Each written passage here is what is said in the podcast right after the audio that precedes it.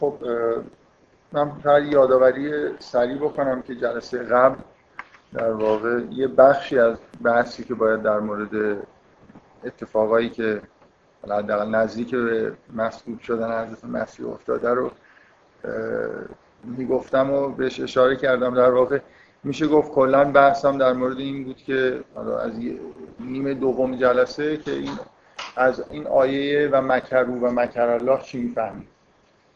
که کیا مکر کردن؟ مکرشون چی بود؟ حالا تا اون حدی که ما می‌فهمیم مکرشون چی بود و تا اون حدی که می‌فهمیم مکر الهی که اینجا در واقع بهش اشاره میشه چیه؟ من یه قسمت های واضح مکر رو که مربوط به اینه که یهودی ها در واقع چه مکری می‌خواستن بکنن گفتم. فکر می‌کنم خیلی بدیهیه که از طرف یهودی ها یه همچین مکری وجود داشت که می‌خواستن حضرت عیسی رو به دست فرماندار رومی اونجا از بین ببرن نه با قوانین خودشون. که چون می‌دونستن که از عیسی طرفدارایی داره و محبوبیت کسب کرده به دلیل این معجزاتی که انجام داده و حالا شخصیتی که مردم ازش می‌شناسن نمی‌خواستن خودشون با مردم درگیر بکنن. در واقع دو تا دشمن خودشون رو می‌خواستن به این طریق به جون همدیگه بندازن. اگه درگیری پیش می اومد حتی به نوعی به نفع رهبرای یهودیت در اورشلیم می‌شد. و اینکه یهودی های همچین قصدی داشتن من دفعه قبل اشاره کردم که توی انجیل با سراحت این اومده که وقتی که عیسی رو تحویل پیلاتوس دادن پیلاتوس گفت که خب اگه این مثلا از نظر شما گناهکاره برید خودتون مجازاتش کنید. و اونا اصرار کردن که نما این کار نمی‌کنید تو باید مجازات کنی که در یادم نیست کدوم انجیل در یکی از انجیلات کار به اینجا می‌رسه که پیلاتوس به پیلاتوس میگن که اگر تو مثلا این کارو نکنی ما به عنوان اینکه از منافع رو مثلا حمایت نمی‌کنی نامه نویسیم مثلا یه جوری خبر میدن. من واقعا یادم نیست که این توی انجیل با سراحت اومده یا نه ولی همچین روایت تاریخی لاقل وجود داره من خیلی مطمئن نیستم که این توی متن انجیل باشه. به هر حال اینکه اینا میل داشتن که این کار توسط رومیا انجام بگیره یه چیزیه که کاملا واضحه. و از اون طرف اتفاقی که افتاد اینه که این قسمت ها دیگه جزء مکر الهی در واقع محسوب میشه. در انجیل اومده که همسر پیلاتوس رویایی دید کابوسی در واقع دید به نوعی بهش الهام شد که این مرد بیگناهه و شوهرش رو پیغام داد که به هیچ وجه تو قتل این شرکت نکنه. پیلاتوس هم فکر می‌کنم اگه رویای همسرش نبود به عنوان یه فرماندار هوشمند رومی به اندازه کافی سیاستمدار بود که بفهمه که این روحانیون یهودی چه کلکی دارن می‌زنن. و طبیعیه که خودشو نمی‌خواست به هیچ وجه با مردم درگیر بکنه و من یه قسمت هایی می‌خونم در تایید اینکه این اتفاق در واقع که ما اینو جز مکر الهی حساب می‌کنیم چجوری در واقع پیش رفت؟ فکر می‌کنم تو همه هر چهار انجیل اشاره به این موضوع هست ولی فکر می‌کنم تو انجیل متا از همه مفصلتر و جالبتر کاری که پیلاتوس می‌کنه اینه که برای اینکه از خودش در واقع یه جوری سل و مسئولیت کرده باشه اون صحنه رو پیش میاره که از تاریخی مسلما ما تقریبا می‌دونیم که هیچ در هیچ شاهد تاریخی نداریم که در هیچ موردی یه همچین سنتی وجود داشته باشه که دو نفر رو بیارن بگن که یکیشو انتخاب کنید که آزاد بکن تنها جایی که در تاریخ هم چیزی ثبت شده در همین مورده ولی در انجیلان نوشته که عادت داشت که این کار بکنه در ایام عید پسر. ولی گاهی وقتی که یه چیزی درست نیست شما تو خود متن انجیل نگاه کنید یه جورایی احساس می‌کنید که اینجوری نیست. مثلا الان یادم نیست توی یکی از انجیل ها اینجوریه که میرن به پیلاتوس میگن که طبق اون عادتی که داشتی بیا این کارو بکن. یه رسم و عادتی که این کار رو همیشه انجام میدن دیگه کسی نمیره.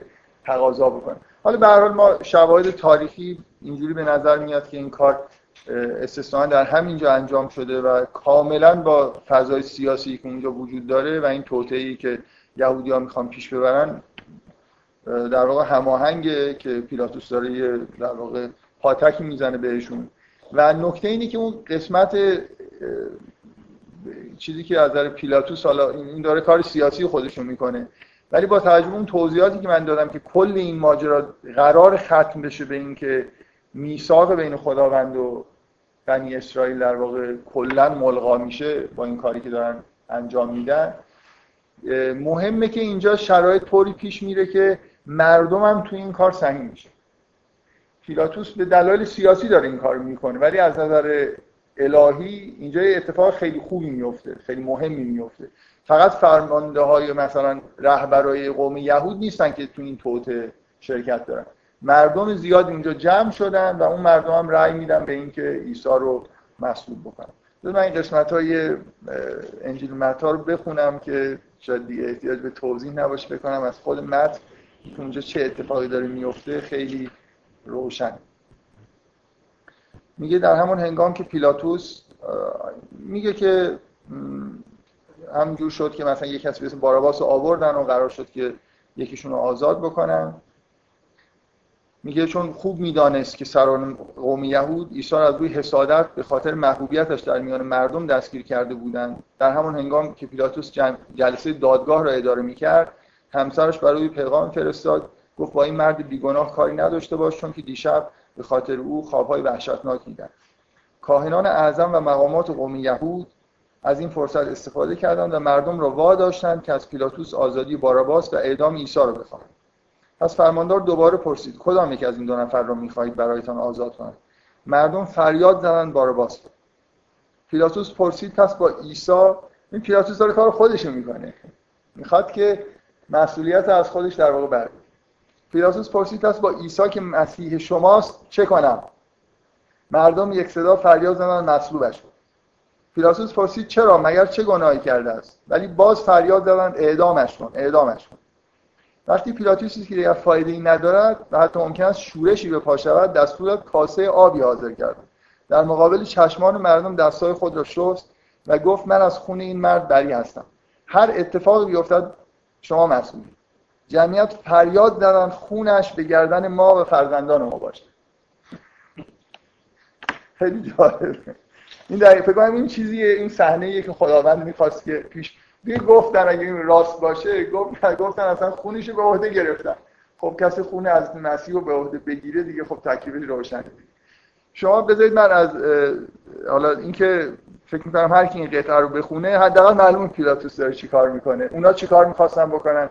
پیلاتوس داره چیکار می‌کنه و ما به عنوان مسلمون هم حس می‌کنیم که چه اتفاقی داره میفته یعنی پایان ماجراست دیگه. دیگه بعد از این پیغمبری برای یهودیان نمیاد. ببینید اتمام حجت خوبیه دیگه.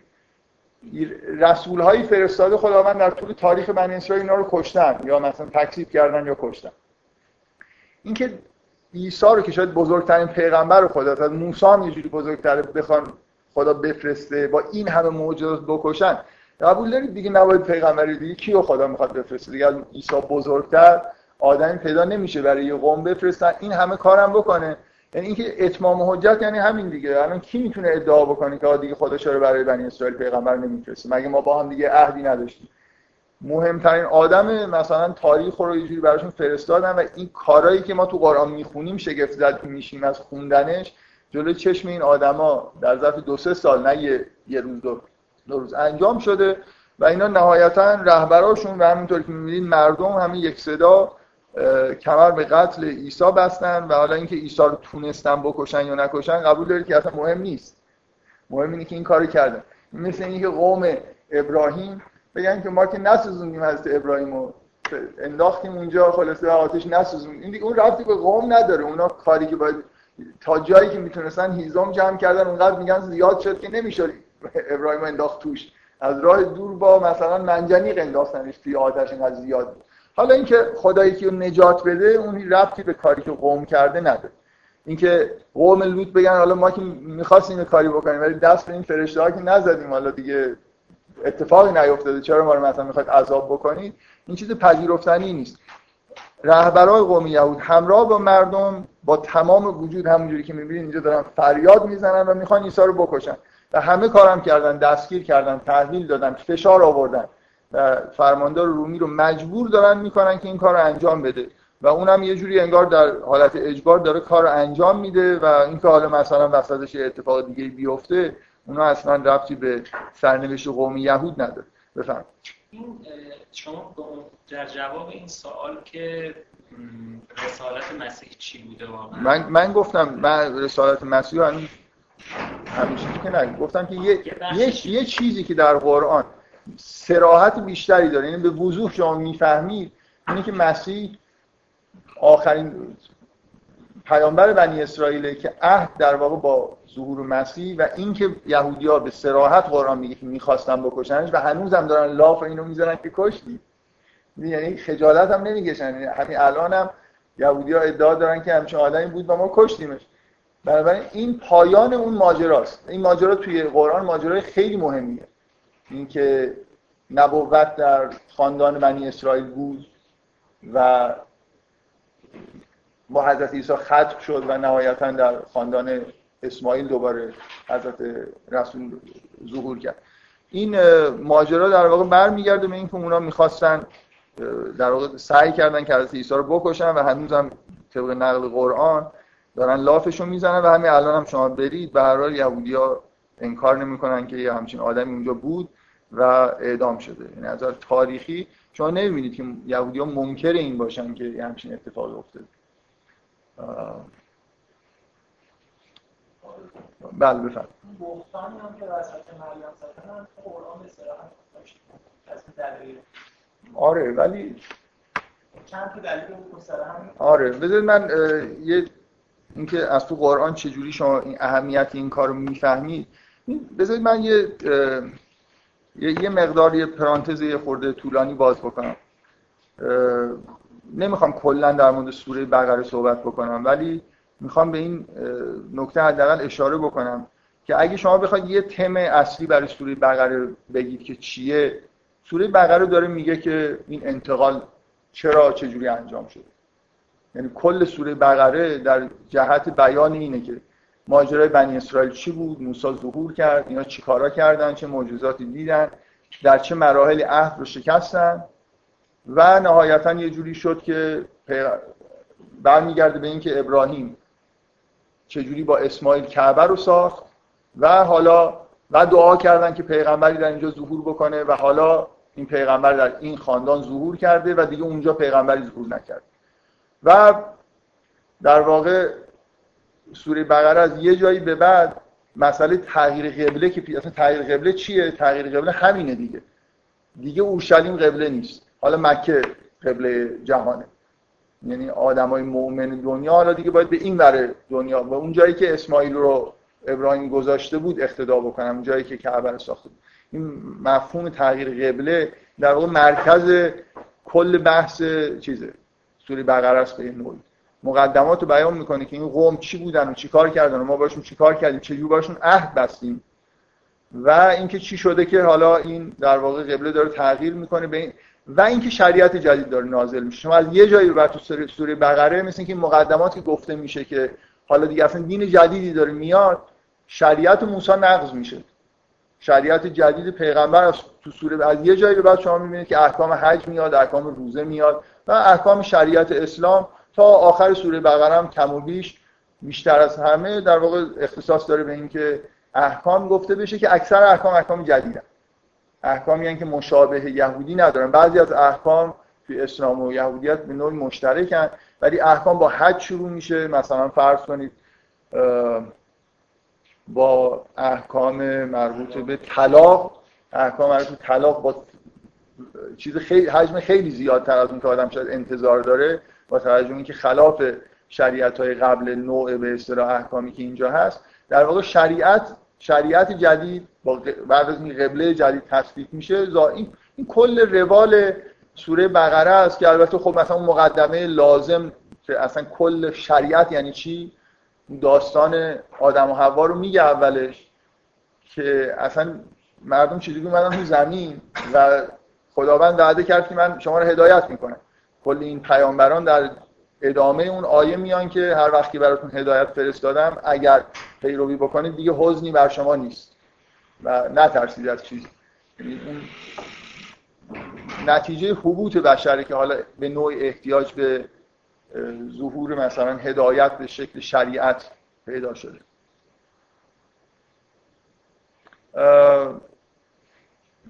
من این چیزی که می‌خوام بگم من برای خودم واقعا جالبه و فکر می‌کنم کلا برای شما باید جالب باشه. اینه که شما تمام این سوره رو که می‌خونی آدم یه احساسی بهش دست میده که چقدر برای خدا انگار سخته که با این همه کاری که اینا کردن این عهد داره شکسته میشه. یعنی از اون طرف چقدر سخت این عهد داره به نوعی عوض میشه. چقدر توضیحات میاد. که ما در چه مراحل چی کار کردیم شما چی کار کردیم اصلا اولین بعد از اینکه اون داستان آدم و هوا تموم میشه اولین حرفی که زده میشه به بنی اسرائیل میگه اوف اوف به عهدی اوف به عهد. اوف به عهدی اوف به عهد کن یعنی هنوز انگار یه جوری خدا آمادگیشو داره. اگه شما برگردید مثلا سر عهدتون از طرف خدا اشکالی نداره که مثلا عهد برقرار باشه. منتها حالا دیگه میگه که دیگه میگه اوفو به عهدی میگه از این پیغمبری که فرستادم تبعیت بکنید. چون جزء عهد این بوده که شما به پیامبران احترام بذارید پیامبرانی که من میفرستم براتون. یعنی به نوعی بنی اسرائیل رو هم داره دعوت می‌کنه که این پیغمبر نه اینکه دیگه بنی اسرائیل قوم ترد شده ای هستن که دیگه اصلا خدا باشون کار نداره. و میگه هنوز خدا میگه من سر عهدم هستم دیگه بازم یه پیغمبر فرستادم. توی شما نیست. ولی مثلا بیاد ازش پیروی بکنی همون چیزایی رو میگه که پیغمبرایی که من برای شما میفرستادم داشتم می‌گفتم. درست؟ این فضای کلی سوره بقره است. و یه جایی توی سوره بقره آیه 87 شما شاید با بیشترین سراحت این چیز رو در واقع می‌بینید که مرتبا در قرآن به عنوان جرم اصلی بنی اسرائیل عهد شکنی و قتل انبیا میاد. بارها این تکرار شد که اصلش هم در واقع اینه که اینا سعی کردن که حضرت مسیح رو بکشن. یه بزرگترین پیغمبر بود و اینا هم خودشون اعتراف دارن که تلاش کردن که بکشن. حرف این حرفو میزن آیه 87 اینجوری میگه ولقد آتینا موسی الکتاب و قفینا من بعدهی به رسول. و آتینا عیسی ابن مریم البینات. یعنی حضرت موسی شروع ماجرای بنی اسرائیل در نزول شریعت و اون عهد اشاره می‌کنه. میگه بعدش یه رسولی فرستادیم که اسم نمی‌بره ولی میگه و عیسی ابن مریم رو اسم می‌بره و آتینا عیسی ابن مریم البینات و ایدناه به روح القدس تاکید روی عیسی ابن مریم افا کل ما جاءکم رسول به ما لا تهوا انفسکم استکبرتون و فریقا کذبتون و فریقا تقتلون. یا یا هر رسولی که میفرستیم که با هوای مثلا امیال شما سازگار نیست استکبار می‌کنید. برخی رو تکذیب می‌کنید و فریقا تقتلون به طور قطع این تقتلون اشاره داره به اینکه اینا سعی کردن حداقل تلاش کردن به نوعی حضرت عیسی رو بکشن. و این چیز دیگه این جرمشونه دیگه. اینجا به وضوح شما در واقع تاکید روی اینکه مثل اینکه تلاش برای حتی قتل حضرت عیسی کردن که همینجا که شما می‌بینید عیسی ابن مریم میگه عیسی همیشه تو قرآن کنیه داره همیشه بعدش چیزایی میاد. بیانات دادیم به روح القدس آیات نامه به روح القدس. یه کمتر شما می‌بینید یه جایی مثلا لفظ حضرت عیسی بیاد دنباله نداشته باشه یه چیزهایی گفته نشه. در حالی که قطعا یکی از به اصطلاح مواردی که اینا سعی کردن بکشن از ایساس و این شاید مثلا جرمیه که بزرگترین جرمیه که نهایتا باعث قطع نبوت و اتمام حجت شده و منجر شده به اینکه پیغمبری در خاندان از اسماعیل ظهور بکنه بعد بفهم اینکه چرا واقعا داستان بنی اسرائیل اینقدر تاکید توی قرآن میاد آها. خیلی جواب من که بارها فکر می‌کنم این سوال به انواع من یادم نیست که توی کلاس چقدر این حرف پرسیده شده باشه ولی بیرون کلاس بکنم شاید خود شما با صحبت کردم.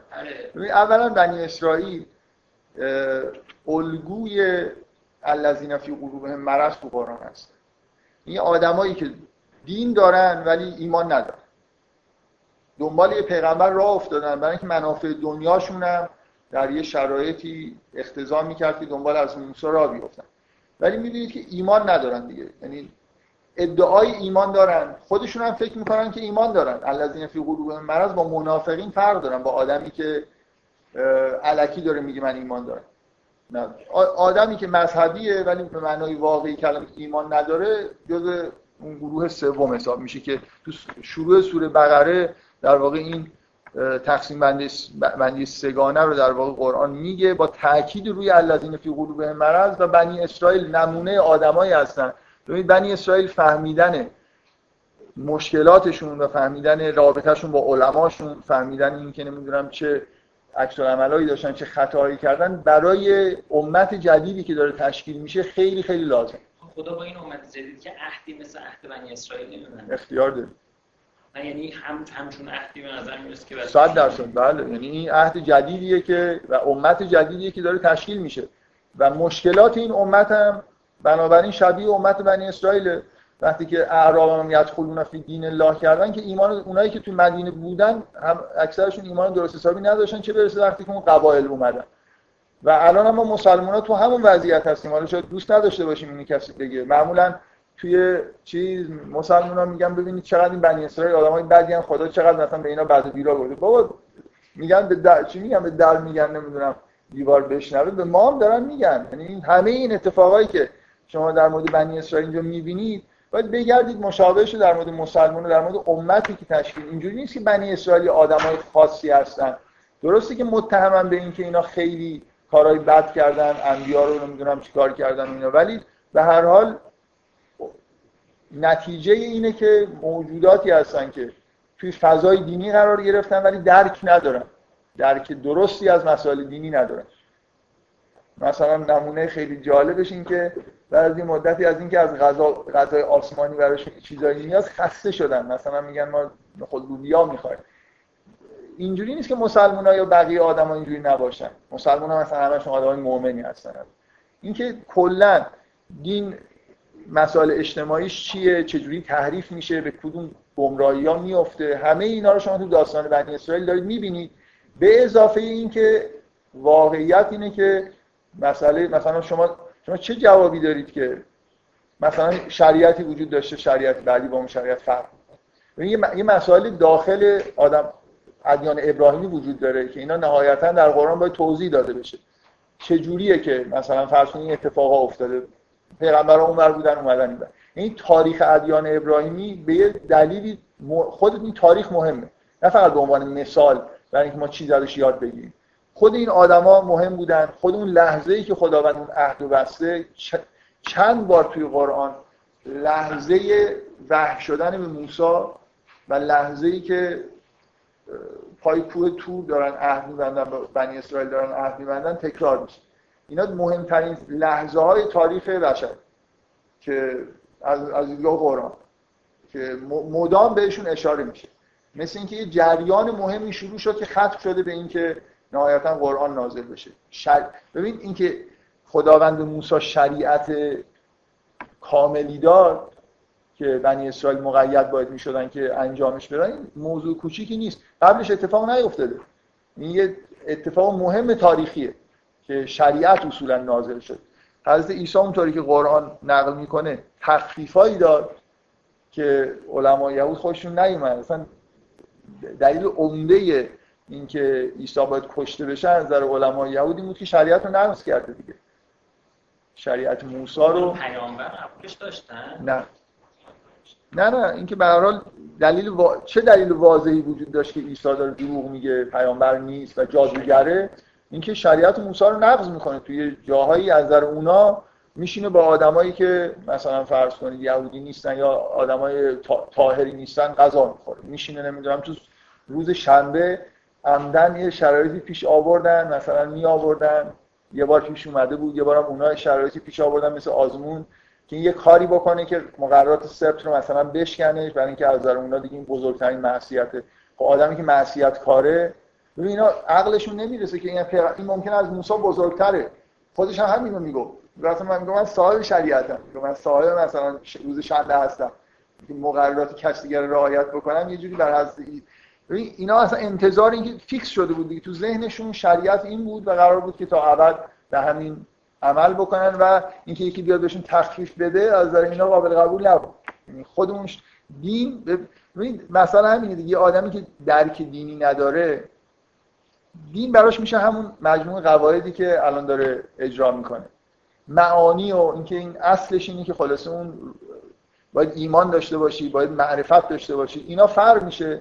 این که الان این مثلا فرض کن حکمی که اینجا تو این کتاب نوشته که توی تلمود خیلی چیزا نوشته خب این باید همین رعایت بشه. اگه کسی بیاد این رعایت نکنه این گمراه اگه ادعای پیامبری بکنه دروغ داره میگه. اگه معجزه هم می‌کنه جادوگره. پس باید کشته بشه. استدلال خیلی واضح و صریحی برای اینکه چرا باید از عیسی حتما کشته بشه الان هم یهودی فکر کنم اصولا پاش هستن. خیلی منکر این که این کارو کردن. از نمی‌دونم حالا من واقعا توی این نهضت های جدید یهودی حتما آدمایی هستن که یه جوری انکار بکنن ماجرا رو سعی کنن پاک بکنن.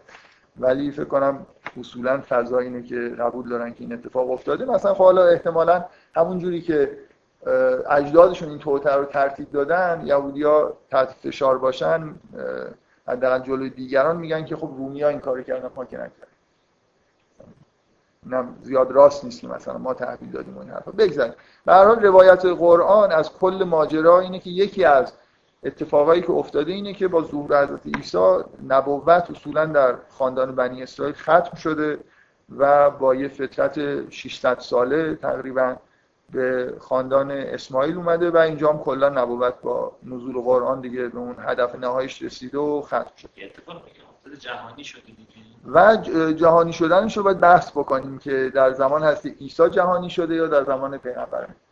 مسیحی ها معتقدن که در زمان ما این جهانی شدن اتفاق افتاده و حالا مسلمان ها شاید معتقد باشن که اینجوری نیست. و ببینیم تو قرآن چی نوشته. من اونا بحثای یه خود بعد از اینی که حالا ببینیم مثلا مصلوب شده از عیسی بفرمایید. این جریان عهده رو من خیلی متوجه نمیشم. عهدی که خدا با موسی میبنده با موسی نه با قوم بنی اسرائیل. این خیلی متوجه نمیشم. شما جلسه قبل وسط های جلسه اومدی داخل نیست؟ نه من از اول خب من فکر کنم گفتم که ماجرا چیه. واقعیت اینه که قرآن همونطوری که قوم یهود حالا با یه شکلی یه مقدار اقراق شده این حرفو می‌زنن خداوند یه روزی در روی کره زمین قومی رو به عنوان یه قوم خاص انتخاب کرد و باشون یه عهدی بست. عین چیزی که در قرآن حالا اجازه بدید بذار اینکه یه هم آها اینکه چرا این اتفاقا من اصلا الان نمی‌خوام وارد این بحث بشم که این اتفاقا در مثلا برای حضرت ابراهیم اسماعیل چرا قرار شد قربانی بشه این اتفاقا رو که نمی‌خوام در موردش صحبت کنم. همون مقداری که این تاریخ رو یادآوری کردم که اصلا شما متوجه این بشید که ما چرا یه جورایی لازمه که یه اتفاقی مثل قتل حضرت عیسی بیفته اقدام به قتل صورت بگیره که نبوت از بنی اسرائیل برداشته بشه. برای اینکه در حال خداوند با اینا یه عهدی بسته. اینا تا حدودی رعایت می‌کردن. هی میشکستن هی یه مدت بود پرست می‌شدن دوباره توبه می‌کردن. تاریخ یه دستی ندارن که شما فکر بکنید که در تمام طول تاریخشون اینا مثلا هیچ وقت حرف گوش نکردن. واقعا توی تورات صحنه های جالبی هست. از جاهایی که اینا بعد از یه مدت شیطنت توبه می‌کنن و بعد و توی قرآن هم به نوعی اشاره میشه به بعضی از این صحنه مثلا اینکه بعد از ماجرای پرستش گوساله ازشون خواسته میشه که خودشون بکشن. و اینا اقدام می‌کنن به این کار. حالا در مثلا وسطش یه توبهشون پذیرفته میشه. موضوع اینه که اینا یه جاهایی مردانگی هم می‌کردن. یعنی سر اینکه به هر یه عهدی بسته شده حتی اونایی که در زمان موسی نبودن و اون پای کوه تور نبودن به هر حال اینکه مطمئن بودن که اجدادشون یه همچین چیزی رو میگن راسته خیلی جا تو تورات بعد از اینکه توبه می‌کنن و مثلا یه پیغمبری میاد اینا ازش پیروی می‌کنن صحنه‌های جالبی هم هست. به هر حال تاریخ پرنوسانی دارن. یه جور شیطنتایی داشتن. که مربوط اون دوران هم می‌شد. اون دوران دورانی نبود که به راحتی بشه یک تا پرست توش بود. تمام اقوام مجسمه های قشنگ داشتن. دنیا پر از بت و عقاید خرافی بود. یه دفعه یه قوم خیلی روشن فکر یکتا پرست که خدای نادیده رو مثلا میپرستن. برای این آدما اصولا سخت بود و بهشون فشار میومد شریعتشون هم مقدار سخت بود. نسبت به مثلا شریعتی که ما رعایت می‌کنیم خیلی سخت‌تر بود. به هر حال با آدمای خیلی خوب توشون پیدا می‌شدن. فرهنگ دینی رو خلاصه بست دادن در طول این مثلا تاریخ خودشون بیشتر از هزار سال طول کشیده. اینجوری نیست که یه جایی باید حجت تموم میشه. من کلا این تاریخ رو در حدی گفتم که علت اینا چیه. من بعدم نمیاد که بعد از مسیحیت تموم شد در مورد این چیزا بحث بکنم. احتمالا هم این کار می‌کنم. ولی که خدا مثلا بخواد با یه ملت عهد ببنده اینو صحبت نکردیم. نه نکردم. فکر می‌کنم جاش اینجا نیستی در موردش صحبت به هر حال این اتفاق من می‌خوام بگم قرآن تاکید می‌کنه که این اتفاق افتاده. بنی اسرائیل در یه دورانی قوم برگزیده خدا نه به اون معنایی که خودشون مثلا شاید بعضیا فکر می‌کنن که قوم برگزیده یعنی بقیه مثلا حیوانات ما آدمی نه. خداوند یه قومی رو برگزیده. به دلیل اینکه جدشون ابراهیم بوده به یه ویژگی هایی داشتن. و اینا مسئولیت هایی رو در اینکه یکتا پرستی رو در زمین پایگذاری بکنن به نوعی انگار به اینا داده شده.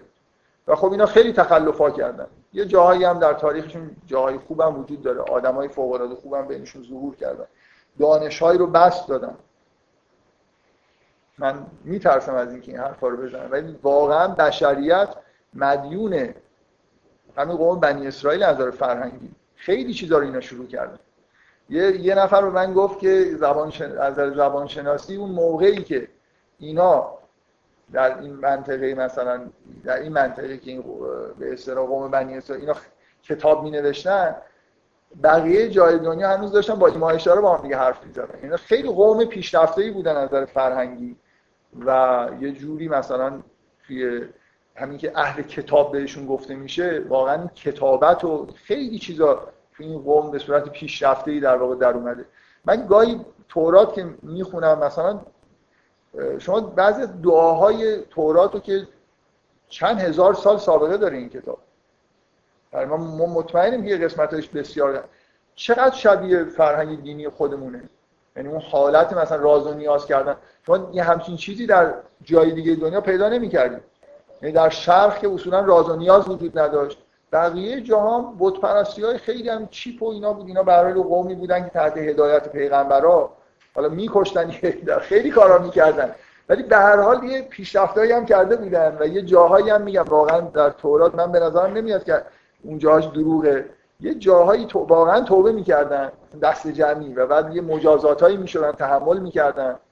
و بینشون همیشه آدمای خوبم وجود داشتن. در حال قومی بودن که نهایتا با به کارشون ببینید کارشون به جای رسید که دیگه نمی‌شد براشون پیغمبر. من می‌خوام بگم ماجرا اینه. وقتی که حضرت عیسی میاد و اینا می‌خوام بکشنش قبول دارید دیگه معنیش دیگه نمیشه کاری با اینا کرد دیگه. چیکار دیگه خداوند قرار به اینا پیغمبر بفرسته. دیگه از این بهتر پیغمبر اینا چی می‌خوان؟ دو تا از بزرگترین آدمای تاریخ بشریت حضرت مریم و حضرت عیسی اینا هر دوتاشون در حال تحت فشار بودن از طرف این قوم. یه آیه در قرآن هست. من واقعا با این جزو قوم بنی اسرائیل نیستم می‌خونم میترسم. در قرآن تاکید میشه که بنی اسرائیل با لسان داوود و عیسی لعنت شدن. داوود من کار ندارم. حضرت عیسی شخصیتی که شما تو قرآن می‌بینید آدم نیست که بخواد لعنت بکنه. می‌دونید منظورم چیه؟ یعنی یه جوری دیگه و حضرت عیسی قومی رو لعنت کرده باشه دیگه واقعا کارشون تموم قرار نیست اونا دیگه کار دیگه ای بکنن. به هر حال کار کارشون یه جایی رسید. همون مسئله به وجود اومدن اون روحانیت منحرفی که داشتن که همین مثلا فرض کنید حضرت عیسی رو به دلیل اینکه من یه حکمی از احکام شریعت رو رعایت نکرده به خودشون حق میدن که تصویب بکنن. یعنی اینکه شریعت براشون شده بود همه چیزو. یه فضایی ایجاد شده بود و مردم هم پیرو این بزرگان بودن که در همون مقعد اورشلیم مستقر بودن. و دیگه کار نمی‌شد کرد دیگه. فکر می‌کنم خیلی واضحه که پیغمبر دیگه میفرستاد خدا که اگه معجزه نمی آوردن که هیچی کسی بهشون اعتقاد پیدا می آوردن هم احتمالا اینا میکشتن دیگه برای اینکه گفتن اینا جادوگر. یعنی ببینید انحرافایی تو دینشون ایجاد شده که باید اصلاح بشه و اینا هیچ جوری نمیشه اینا رو اصلاح کرد دیگه. اگه کسی بیاد بگه این حکمتون غلطه میکشنش مطمئنن که همه چیزایی که دارن میگن مثلا این جورایی درست. به ماجرای بنی اسرائیل با این اتفاقی که افتاد تموم شد و فکر می‌کنم اتمام حجت یه طوریه. قرآن وقتی بیان می‌کنه شما واقعا قانع میشید که دیگه کاری با این آدما نمی‌شد کرد. در عین حال اینا قوم ترد شده ای نبودن و نیستن. همچنان یعنی شما قرآن رو می‌خونید خدا نسبت بهشون یه نظر خاصی انگار داره. هنوز میگه بیاید مثلا با دوی عهد جدید ببندیم مثلا هنوز جا برای قرارداد اینجوری نیست که حالا مثلا یه کارایی کردید دیگه خداوند مثلا یه جوری نظرش از شما برگشته و شما لایق عذاب هستید یا لعنت شده هستید و این ملعون بودن اینا همه یه جوری به هر حال با یه حرکاتی اگه انجام بدن قابل بخششه. و سوره بقره مداوم این توش تکرار میشه دیگه. یه چیزایی از گذشته گفته میشه و هی دوباره دعوت به این که هنوز انگار وقت هست انگار چیزی پیش نیومده. کافیه که مثلا یه جوری تجدید عهد بکنید این کارهایی که قرار بود انجام بدید و مثلا انجام بدید و این حرفا. خب این قطعه رو من می‌خواستم از انجیل بخونم که توی تقریبا به طور مشابه حالا یه خورده کمتر یا بیشتر همین صحنه توی انجیلای دیگه هم هست. و اینکه تو قرآن هم بارها به این مسئله قتل انبیا و در اون مورد خاص با تاکید روی حضرت عیسی اشاره شده که یه جوری پایان تاریخ این قوم.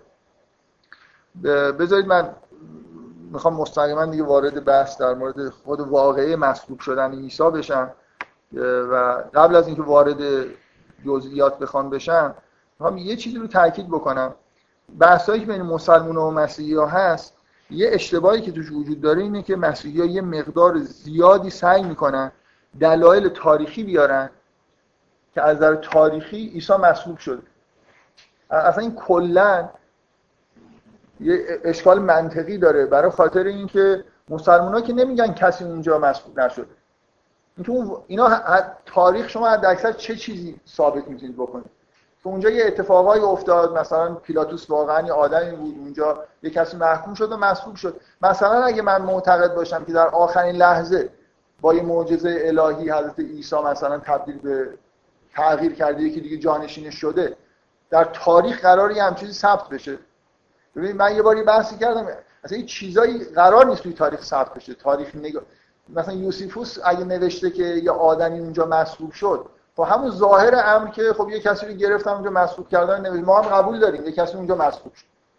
مسلمان که نمیگن اونجا کسی مصلوب نشده که شما بخواید برید از دلایل تاریخی استناد بکنید که نه یه کسی ما هم معتقدیم کسی اونجا مصلوب شده و هم معتقدیم که همه فکر می‌کردن که این آدم عیسی و یه جور معجزه آسا و پشت پرده یه اتفاق افتاده که این عیسی نیست. بنابراین ما معتقدیم که تمام دلایل تاریخی حالا کم یا زیاد درستن. واقعا اونجا یه آدمی که فکر می‌کردن همه که ایساس. حتی به نظر میاد آدمایی که جز حواریونن و پای صلیب ایستادن هم فکر می‌کنن که این ایساس. چه برسه به اینکه یوسیفوس مثلا از یک کسی شنیده باشه. معلومه شنیده که عیسی ناصری رو مسلوب کردن. اینکه مسلمان ها معتقدن که یه چیز پشت پرده اینجا وجود داره. یعنی حتی در زمان عیسی هم یه نفهمیدن که اینجا چه اتفاقی افتاده. هنوز یهودی‌ها فکر می‌کنن که عیسی رو مسلوب کردن. بنابراین بحث تاریخی اینجا وجود نداره بین مسلمان ها و مسیحی ها. یه بحث دینی وجود داره اینجا. متوجه هست یعنی بحث اینه که مثلا خداوند معجزه کرد اینجا معجزه اتفاق افتاده اتفاق نیفتاده. از نظر تاریخی ما هم همون شواهدی که وجود داره از نظر تاریخی کاملا محترمه و معتقدیم که شخصی که همه فکر می‌کردن حضرت عیسی اونجا مصلوب شده. و هم انجیلا چیزی که توش نوشتن به نوعی اعتبار داره هم اون یوسیفوس درست گفته. همون نامه ای که رفته به, فر... به مرکز روم درسته. خب اون کسی که نشون میده که فرماندار رومی اونجا هم به نظرش میومد که یه همچین آدمی رو مصلوب کرده. حداقل تو نامه اینجوری نوشته. پیلاتوس آدم پیچیده ایه من بهش خیلی اعتماد ندارم. اینکه تو نامه برای اونجا چی نوشته اینجا چی کار داشته می‌کرده همه همه جای کارهایی داشته می‌کرده که معلوم نیست. در حال موقعیت خودشو داره حفظ می‌کنه با حد اکثر مثلا سیاست بازی. یه جوری که مردم ازش برنجن. اینجا که مردم که خوشحالم شدن دیگه دیدید. همه. اگه از اطراف اورشلیم هم طرفدارای حضرت عیسی می اومدن خب پیلاتوس واقعا جواب خوبی داشت دیگه. من چیکار کنم؟ من تمام سعیمو کردم اینا نذاشتن. اینا اومدن ریختن اینجا گفتن حتما این باید اعدام بشه. گفتن ما خونش هم به عهده می‌گیریم. برید خب ببینید اینا کیا بودن که خونه از عیسی رو به عهده گرفتن. بنابراین کلا از نظر تاریخی اصلا بحثی اینجا وجود نداره. همه حرفا مشترکه. اینکه یه کسی بیاد دلایل تاریخی بیاره. فکر کنه من یه عده فکر می‌کنن که مسیحی ها ظاهرا فکر می‌کنن که مسلمان ها میگن اصلا نه صلیبی در کار بوده. اصلا کل ماجرا دروغه. در حالی که شما قرآنی که می‌خونید اصلا اینجوری نیست. قرآن دقیقا وقتی میگه شبه لهم شما هر معنی می‌خواید بفهمید. اینکه اونجا یه تشبیهی صورت اشتباهی صورت گرفت. همه اتفاقا همونجوری که اونا فکر می‌کردن پیش رفت و الان هم فکر می‌کنن که کار رو انجام دادن. ولی یه ماجرای یه خود عجیبه. مثلا پشت پرده ای هست که این اتفاق اونجوری که اونا فکر می‌کنن نیفتاده. درسته؟ از اینجا نظر تاریخی یک شخصی که همه فکر می‌کردن حضرت عیسی است اونجا مصلوب شده و هرچی هم تو تاریخ اومده راست بفهم یک مسیحی که مثلا اون زمان زندگی می‌کرده چطوری می‌تونست خب نمی‌دونم. حالا خود بحث کنیم ببینیم. می‌تونسته بفهمه یا نمی‌تونسته بذاری خود بگذره. امیدوارم تو همین جلسه جواب من قبل از اینکه باز وارد بحث در مورد دیدگاه های قرآن و اینا بشم می‌خوام یه خورده کارو سخت بکنم. و یه خورده در واقع دلایل غیر تاریخی دلایل تاریخی هرچی مسیحی ها بیارن خب ما گوش میدیم و میگیم همه حرفتون درست. و از نظر تاریخی اون چیزی که قرار بود در تاریخ ثبت بشه همین بود که ثبت هم شد. و خوبی که حالا در مورد اون دلایل دینی که مسیحی ها میارن هم یه اشاره بکنیم. یعنی کار کارو تا حد ممکن سخت بکنیم. اینجوری چیزی نمونه بعدا که مثلا لازم بشه دوباره اضافه بکنیم. ببینید مسیحی ها یه دیدگاه مشترکی که با مسلمان دارن در سوال یه سوالی که مسلمان باید جواب بدن اینه که هم مسلمان ها هم مسیحی ها معتقدن که حضرت عیسی مسیح موعود قوم یهود بود اصلا یه, یه شخصیتی وجود داشته در قوم یهود از تاریخ ما مطمئنیم. یهودی ها منتظر ظهور یه شخصیت یا شخصیت هایی بودن حداقل به صورت سریح در یه جاهایی از تورات به صورت پیشگویی اشاره میشه. و این شخص به زبان عبری مشیا بهش گفته می‌شد به معنای کسی که مثلا مسح شده با از لفظی به معنای کسی که با یه پادشاهان رو قبل از اینکه پادشاهی برسن در این مراسمی با روغن مسح می‌کرد. و مشیا مثلا به این لفظ لفظا به این ماجرا اشاره داره اینکه همچین شخصیتی به... که بعدا در قرآن شما عربیشون میشنوید که اسمش مسیحه قرار بوده بیاد و مسیحی ها معتقدن که عیسی ابن مریم همون مسیح موعود مشیای مولود یهودی هست و قرآن هم با آوردن لفظ مسیح داره تایید می‌کنه که این همونه. این همونیه که پیامبران قبلی وعدش رو داده بودن به قوم یهود که همچین آدمی میاد و پادشاهی خداوند در زمین برقرار میشه بعد از اومدن مسیح. حالا اینکه یهودیا طبق معمول تعبیراشون حالتهای خیلی دنیایی پیدا کرد و از پادشاه انتظار اینو داشتن که سوار بر اسب مثلا بیاد و قصری درست بکنه درش پادشاهی بکنه مثل داوود و سلیمان. و این اتفاق نیفتاد. ولی اون واژه پادشاهی ملکوت یه جوری واژه‌ایه که به زبان عبری هم مشابهی داره که هم میشه یه جوری مثلا پادشاه معنوی تعبیرش کرد هم مادی. مسیح بیش از اون که یهودیا فکر می‌کردن معنوی بود. پادشاه ملکوت خداوند رو در زمین قرار مثلا مستقر بکنه. نه پادشاهی به معنای اینکه سربازایی داشته باشه و مثلا اینجا قصبی داشته باشه و در کاخ سلطنتی بشینه. به هر حال قرآن همون اعتقاد مسیحی ها رو در واقع تایید می‌کنه که این همون شخص بوده که پیغمبرای قبل به ظهورش در واقع وعده داده. خب؟ بنابراین مسلمونا با وجود اینکه معتقدن و می‌تونن یه جوری به هر حال جواب این حرف اینجوری بزنن که ما معتقدیم مثلا تورات کتاب عهد عتیق تحریف شده است ولی واقعا وقتی این حرفا رو شما میشنوید الانم عهد عتیق هست و توش حرفایی در مورد این شخصیتی قرار بیاد پیشگویی وجود داره به نوعی حالا مسلمان باید یا جوری دلیل خوبی بیارن که این تیکه تیکه تحریف شده ایه. و مثلا یه جوری نبوده در اصل اینجوری. می‌خوام بگم اینکه مسلمان ها با یه مشکلی خلاص مواجه هستن. اگر پیشگویی هایی در عهد جدید هست که با عیسی مسیحی ها شباهت بیشتری داره که با عیسی مسلمان ها برای مسلمان ها خلاص یه چیزی برای جواب دادن اینجا میمونه دیگه. متوجه هست چی میگم؟ من می‌خوام یه قطعه از کتاب اشعیا بخونم که مسیحی ها خیلی این قطعه رو بهش اعتقاد دارن و معتقدن که یه پیشگویی مهم که مساقش مسیحه اینجا در واقع تو این کتاب هست. که عنوان مسیح اینجا ذکر نمیشه ولی عنوان مثلا این فصل خدمتگزار رنج دیده خداوند. میگه خداوند میفرماید خدمتگزار من در کار خود کامیاب و بسیار سرفراز خواهد شد. مسیحی ها معتقدن که این نمونه پیشگویی عهد عتیقی که مثلاش حضرت مسیح بود. بسیاری از مردم با دیدن او متحیر می‌شوند زیرا صورت او به قدری عوض شده که دیگر شکل انسان ندارد. او خون خود را بر های بسیار خواهد پاشید و آنها را از گناه پاک خواهد ساخت.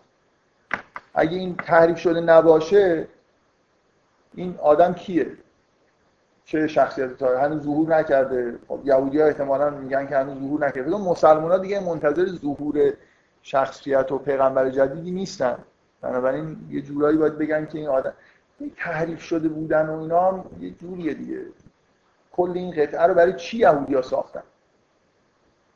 میگه خب من بذار بخونم این قطعه رو. تا یه جایی احساس مسیحی ها معتقدن که نه فقط دلایل تاریخی داریم دلایل دینی داریم.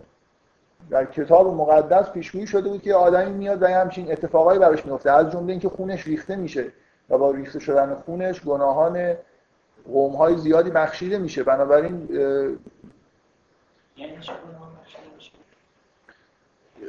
این قربانی شدن سنت و قربانی کردن در شریعت یهود اینجوری بوده که برای بخشش گناه ها بوده. قربانی می‌کردن و خون رو میپاشیدن. به مثلا فرض دیوار. این سنت شریعت یهود بود که هنوز این کار رو انجام میدن. در اصلا عید پسح عیدیه که توش بر رو قربانی می‌کنه. و از در مسیحی ها عیسی اومده که اونجا قربانی بشه در این عید. خب پیش ذهنی خودش اون اتفاقی که قرار بود بعداً بیفته پیش بینی کرده رو اون وقت کرده شکل داده؟ یعنی ما که اینو قبول نداریم ما چی رو قبول نداریم؟ ما اینی که طرف قربانی بشه با قربانی کردن مسیح یا با قربانی کردن اون فرد گناه های ملت زیاد بخشیده میشه رو قبول نداریم من نمی‌دونم قبول داریم یا نداریم. حالا به هر حال من بذار من یه سعی کنم این استدلال رو بهتون بگم. من به عنوان مسلمون میگم که قبول دارم که موعودی داشته قوم یهود. خب؟ به شخصیتی قرار بود بیاد که همین عیسی ابن مریم. خب؟ در بین در عهد عتیق اشاراتی به این شخصی که قرار بیاد هست. بعضی جاها به صورت یه آدمی که بیشتر شبیه پادشاه ظاهر میشه. ما عیسی بن مریم رو نمی‌بینیم بشه که پادشاه باشه. ببینید ما می‌دونیم که در عهد عتیق باید پیشگویی باشه. می‌خوایم بگیم که همش تحریف شده است. نه خب ببینید من, من می‌تونم من می‌تونم بگم قوم یهود دوچاره به دلیل اون دنیا گرایش دوچار این مشکل شد که مثلا ملکوت رو پادشاهی تعبیر کرد و چون خیلی دوست داشتن از نظر سیاسی فائق بیان بعضی از اون پیشگویی ها رو بردن به سمت اینکه شکل پادشاه بهش دادن. ولی اینجا که ندادن تو این قطعه ای که از کتاب اشعیا کتاب اشعیا کتاب نسبتا معتبری نسخه های توی همون در کشفیات تومارای بحر المیت قطعه های از کتاب اشعیای نبی هست که خب دیگه قدمتش خیلی زیاد شده دیگه یعنی برمیگرده به قبل از اشکال اینجاست که اگه این یهودیت پریم یهودیت این داره تو کانتکست یهودیت پریم صحبت می‌کنه. من سوالم اینه. قبول مسیح پیشگویی در موردش وجود داشته یا نه؟ همه رو کامل تعریف کردن یهودی ها هیچی نموندی تو آخه این کتاب اینجوری این کتاب اینجوری هم نیست که دیگه همش باشه. باشه. شما این تیکش تحریف نشده خب؟ من یه اشکالی دارم به این تیکه تحریف نشده می‌گیرم. میگم اگر ما معتقدیم که این یهودیت اصیله این همون چیزی که خدا بر یهود مثلا نازل کرده و چطور با خونش مثلا؟ چطوری؟ آره. حالا این که گفتم بعدا در موردش بذار صحبت بکنیم. من بذار این قطعه رو بخونم. او خون خود را بر قوم‌های بسیار فرد کشید پاشید آنها از گناه پاک خواهد پادشاهان جهان در حضور او دهان خود را خواهند بست زیرا چیزهایی را خواهند دید که کسی برای آنها تعریف نکرده و چیزهایی را خواهند فهمید که از کسی نشنیده بودند. اما چه کم هستند کسانی که این حقیقت را باور می‌کنند.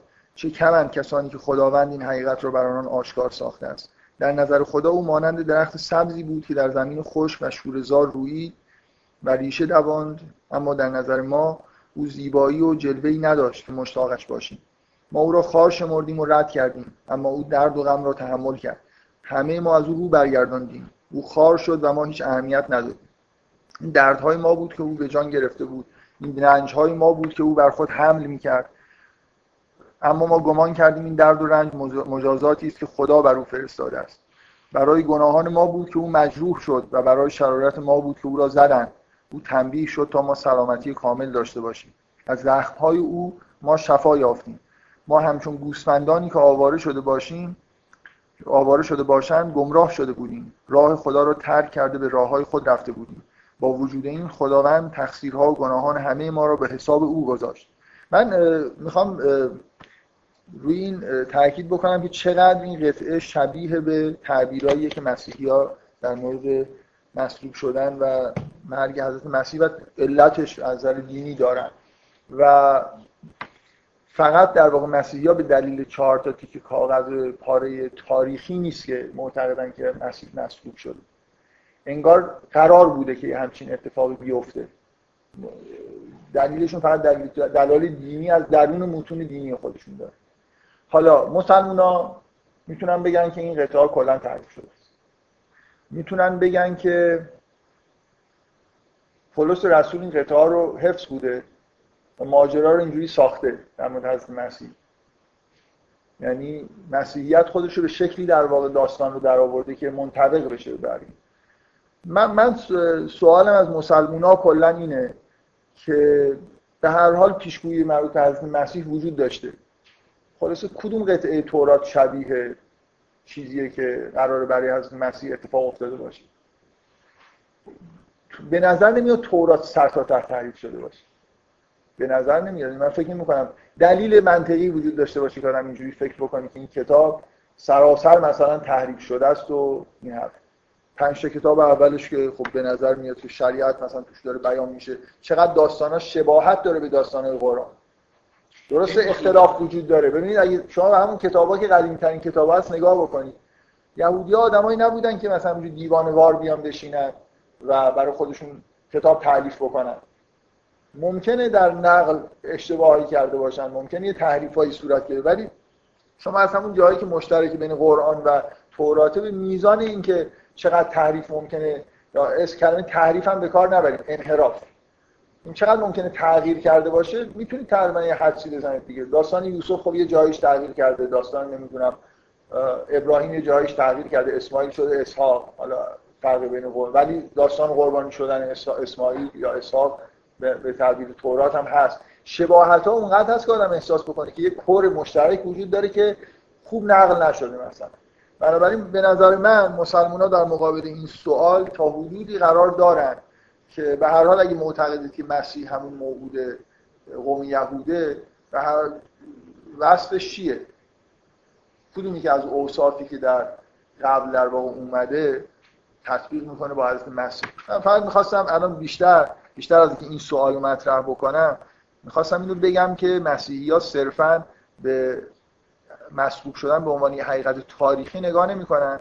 معتقدن در استدلالشون در مقابل یهودیا حداقل یهودیا که 100 درصد این کتاب رو قبول دارن اینکه شما منتظری همچین شخصیتی بودید ما هم بودیم حداقل مسیحی های اولیه و این شخصی که ظهور کرد همونه.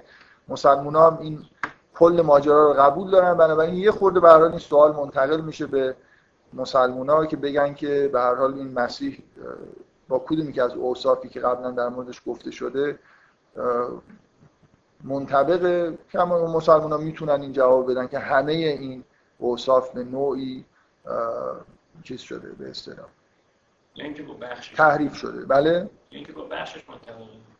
آره دیگه حالا به هر حال با کدوم بخش؟ من می‌خوام بگم خلاصه مسلمان ها خوبه که به این مسئله فکر بکنن.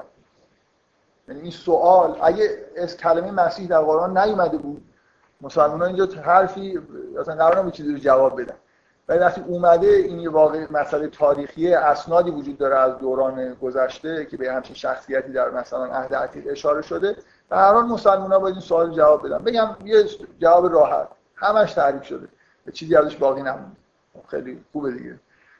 ولی فکر می‌کنم یه خورده باید بیشتر آدم بره متن بخونه سعی بکنه که با مسیح قرآن رو واقعا ببینه که پیشگویی در موردش چجوری بوده؟ پادشاهی نبوده ملکوت بوده و این ملکوت واقعا ظاهر شده نشده. می‌خوام بگم خلاصه اینجا یه خورده منبع نه منبع فکر کنید همه مسیحا و یهودی ها مردن. منبع ایراد و اشکال و اینکه ایرادی به مسلمان منبع الهامی وجود داره که ما مسیح رو شاید بتونیم بهتر بشناسیم. در حال تورات کلا تحریف نشده. یه چیزایی توش هست که میشه همچنان استفاده کرد. اگه آدم در این شکلی نگاه بکنه فکر می‌کنم منبع الهام هست برای اینکه آدم یه خورده بهتر بفهمه بعضی از ماجراها. خب دلایل دینی مسیحی ها نقش زیادیش برمیگرده به ویژگی های و الان شما بعضیاتون حتما اعتراض می‌کنید. مسیحی ها معتقدن که صلیب خاصیت شفا بخش داره. قرن هاست هزار دو, دو هزار است که با همین صلیب مردم شفا پیدا کردن و بنابراین یه همچین اعتقادایی در مورد مسیحی یا به شدت وجود داره که صلیب عیسی مسیح واقعیتیه که به حال تمام ایمان دینی مسیحی یا در واقع عنوان نماد دین مسیحیت پذیرفته شده و همین دست همه هست و همه ویژگی های معجزاتی که مسیحی دیدن تحت پوشش همین صلیب اتفاق افتاده. و اگر شما حداقل برگردید به شیش قرنی که دوران فطرت بوده و آدمای اصلی زمین مسیحی ها بودن از دید الهی نگاه بکنید قبل از ظهور اسلام آدمایی که توی به هدایت شده ترین افراد روی زمین کسایی بودن که مسیح رو پذیرفته بودن رسالتش رو و در قرآن هم اشاره میشه به اینکه برای بعضیا به مسیح ایمان آوردن بعضیا نیاوردن و ما اونایی که ایمان آورده بودیم و برای اونایی که کافر شده بودیم پیروز کردیم. بنابراین اینکه کل جریان مسیحیت از اول اصلا یه چیزیه که هیچ حقیقتی توش نیست اینجوری نیست. و اون کسایی که پیروز شدن صلیب دستشون بوده دیگه نبوده. مسیحی ها معتقدن به یه واقعه روحانی که از عرفای مسیحی روش خیلی تاکید دارن که بهش میگن استیگماتا. اینکه در اوج حالات عرفانی و قرب به مسیح آثار مسبوق شدن در عرفای مسیحی ظاهر میشه. مثلا سان فرانسیسکو شخصیت معروفیه که این حالت استیگماتا یعنی دستاشون بدون دلیل منطقی دچار خونریزی میشه. مثلا پاهاشون جاهایی که مسیح زخمی شده در این نام زخم ایجاد میشه. و اینا من, من می‌خوام فضای ذهنی مسیحی ها رو براتون یه خورده توجیه بکنم که صرف یه سری اسناد تاریخی نیست. یه جوری ایمان خیلی ریشه دار مذهبیه که معتقدن که در واقع تحت پناه این صلیب دارن زندگی می‌کنن و معجزات می‌بینن و همونطوری که مثلا فرض کنید شما ممکنه یه نفر الان بیاد به یه آدمی که در امام رضا رفته و مثلا یه حاجتی گرفته هر چقدر هم دلایل تاریخی بیارید که بابا اصلا مثلا اسماعیلی راست می‌گفتن هفت امکان بیشتر نداریم یه جوری احساس یه آدمی که اونجا رفته اینی به راحتی تاریخ رو نمیپذیره. میگه من اینجا رفتم مثلا معجزه دیدم. یا امامزاده ها این همه امامزاده که ما داریم می‌دونید اکثریت قریب به اتفاقشون هیچ ریشه تاریخی ندارن. ولی شما نمی‌تونید به آدم این محل به راحتی بگید. من دارم میگم که حالا اینا می‌خواد خرافات حساب کنید. نه مسیحی ها اینجوری نگاه می‌کنن. به صلیب اعتقادی بیش از یه واقع تاریخی دارن. نماد دینشونه و معتقدن که در واقع ویژگی هایی داره. مثلا به استیگماتا معتقد هستن به عنوان مثلا پدیده عرفانی و الاخر. مسیحی ها معتقدن که در زمان مسبوق شدن از مسیح کسوف اتفاق افتاده. زمین لرزه شده کسوف اتفاق افتاده. تحقیقات علمی وجود داره که وقوع یک کسوف در خیلی مثلا همون تاریخ نزدیک اون رو تایید می‌کنه و این برای مسیحی ها خیلی هیجان انگیز بوده که اگه اختلاف های تاریخی رو مثلا بذاریم اصلاحش بکنیم مثلا واقعیت اینه که الان همه می‌دونن که تولد حضرت عیسی سه سال قبل از میلاد مسیح اتفاق افتاده. یعنی سال سوم قبل از میلاد متولد شده. در قرون وسطا وقتی تاریخ نگاری رو چیز کردن به اصطلاح آدم معروفی اومد و این نحوه محاسبات تاریخ و اینا رو نوشت اشتباهاتی کرده که اینجوری شده. و اگه اون اشتباهات رو رفع بکنیم به نظر میاد که کسوفی اونجا اتفاق افتاده. اینو مثلا یه دلیلی می‌گیرن برای اینکه حالا اگه واقعا مثلا شما دلایل تاریخی قاطعی داشته باشید اونجا کسوف اتفاق افتاده برای مسلمانای مسئله میشه دیگه. شما که میگید اصلا کسی رو مسئول نکردن که آدم مقدسی باشه بعد این کسوفه برای چی اونجا اتفاق افتاده مثلا؟ متوجه هستید؟ من یه خود دارم خارج از بحث تاریخی دیده مذهبی مسیحی رو که یه مطمئنشون می‌کنه که مسئول شدن از عیسی اتفاق افتاده به عنوان واقع دینی. دارم میگم هم در مکاشفه یوحنا که حالا حالا متن مذهبی مسیحی و هم در انجیل ها از مسیح به عنوان بره خداوند مثلا یاد میشه. یحیی یحیای تعمید دهنده مسیح رو که می‌بینه میگه که این بره خداست. که گناهان بشر باش پاک میشه. یعنی اصلا این لقب بره بودن مثلا این موجودی که برای قربانی شدن اومده این جزء متون مسیحی هاست و حالا این شاید دلیل خیلی چیزی نباشه که مسلمان ها بخوام. مسلمان اینه که راحت میگن که خب اینا رو خودتون نوشت بعد از اینکه این افکار به وجود اومد اینا رو نوشت من نکته نهایی اینه که مهمتر از همه است به من اینکه اصولا تصور مسیحی از دنیا یه جوریه که با این مسئله قربانی شدن مسیح اینقدر گره خورده که یه جوری شما اگه هزار تا دلیل تاریخی هم بیاری بگم تمام الهیات مسیحی در مرکزش هم مسئول شدن از مسیح اینطوری که پولس حداقل بیان می‌کنه.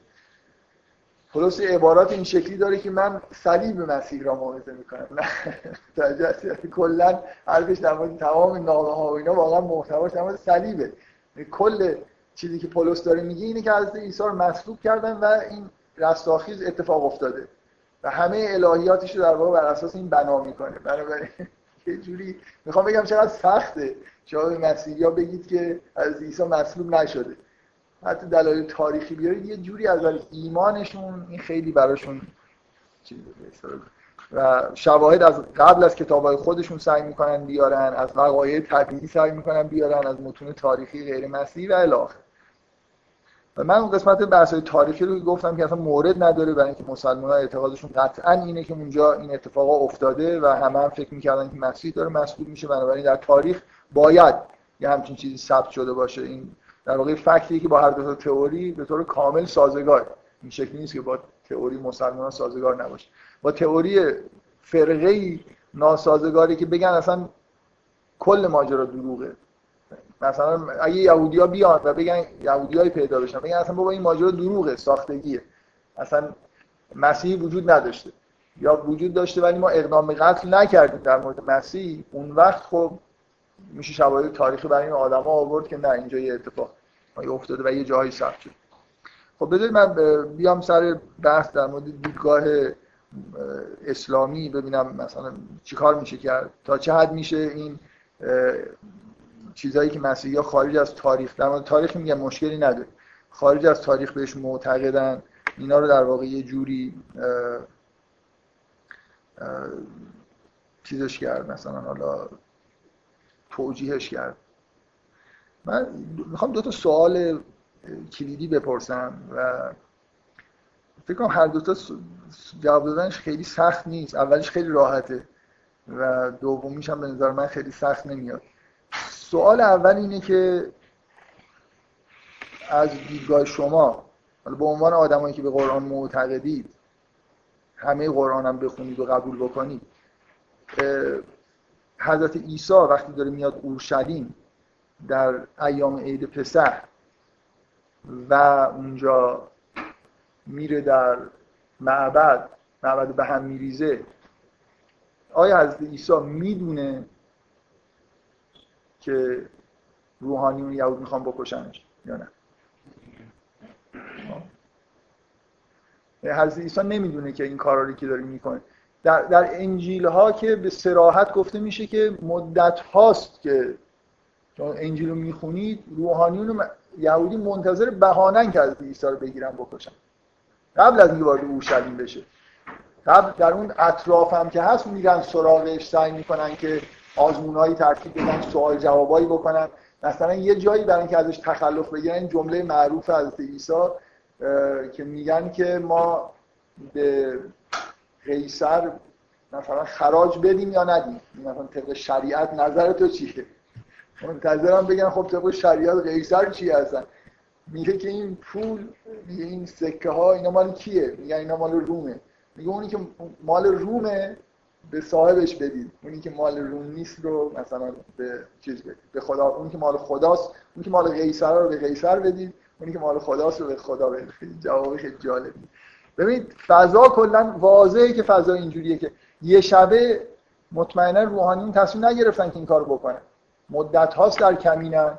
و اگرم در کمین نبودن با این کارهایی که از عیسی کرده در ایام این دوره پر آشوب مثلا عید پسح که معمولا یه خود بگیر و ببند هست در اطراف معبد سلیمان مخصوصا اومده و این کارا رو کرده واضحه که به نوعی باید انتظار داشته باشه که بهانه ای در واقع به دست روحانی یهودی بیفته و این کار انجام بشه دیگه. قبول دارید؟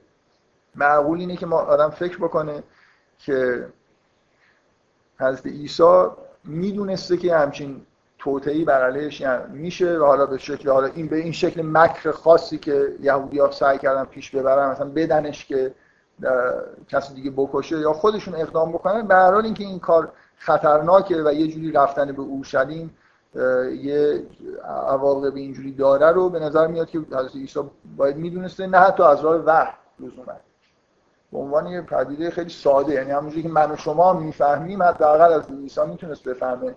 کما اینکه خب باید انتظار داشته باشیم که از یه همچین توته هایی به طور با جزئیات بیشتر حتی از طریق وحی خبر داشت شما در انجیل ها می‌خونید که از عیسی میگه که یه همچین اتفاقایی میفته یعنی حواریون همه انجیل ها تقریبا مشترکن نقل کردن که از عیسی قبل از ورود به اورشلیم اینو میگه که مثلا فرض کن منو می‌گیرن. این پیشگویی ها به نوعی در واقع از قبل انجام گرفته. فکر می‌کنم هیچ لازم نیست به متن انجیل رجوع بکنیم. خیلی ساده میشه اینو در واقع قبول کرد که از عیسی می‌دونه که یه اقداماتی بر علیه صورت می‌گیره و سعی می‌کنن که نابودش بکنه. فکر می‌کنم که از عیسی بهتر از من شما می‌فهمه که الان پایان کار بنی اسرائیل و یه جوری همین ماجرا احتمالا کار رو تموم می‌کنه. نمی‌دونم فکر می‌کنم خیلی واضحه که حضرت عیسی می‌دونه که پیغمبری اون برای دنیا قرار ظهور بکنه و اینکه بنی اسرائیل کارشون داره تموم میشه. و حالا این قسمتش بس بدون اینکه احتیاج به وحی و نقل انجیل و اینا باشه قبول داره که از عیسی میاد اورشلیم و می‌دونه که همچین توطئه های صورت می‌گیره و سعی می‌کنن بکشنش. سوال دوم کریتیکال تره شما احساستون اینه که حضرت عیسی می‌دونه که خداوند نجاتش میده یا نمی‌دونه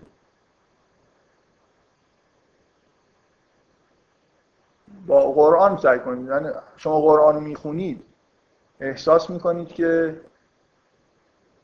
مثلا یه جوری تناقضی با قرآن داره. اگه من معتقد باشم که حضرت عیسی وقتی داره میاد به اورشلیم هنوز نمی‌دونه که خداوند نجاتش میده یا آیه عیسی خب، من اون که مال وقتی که حواریون رو جمع می‌کنه.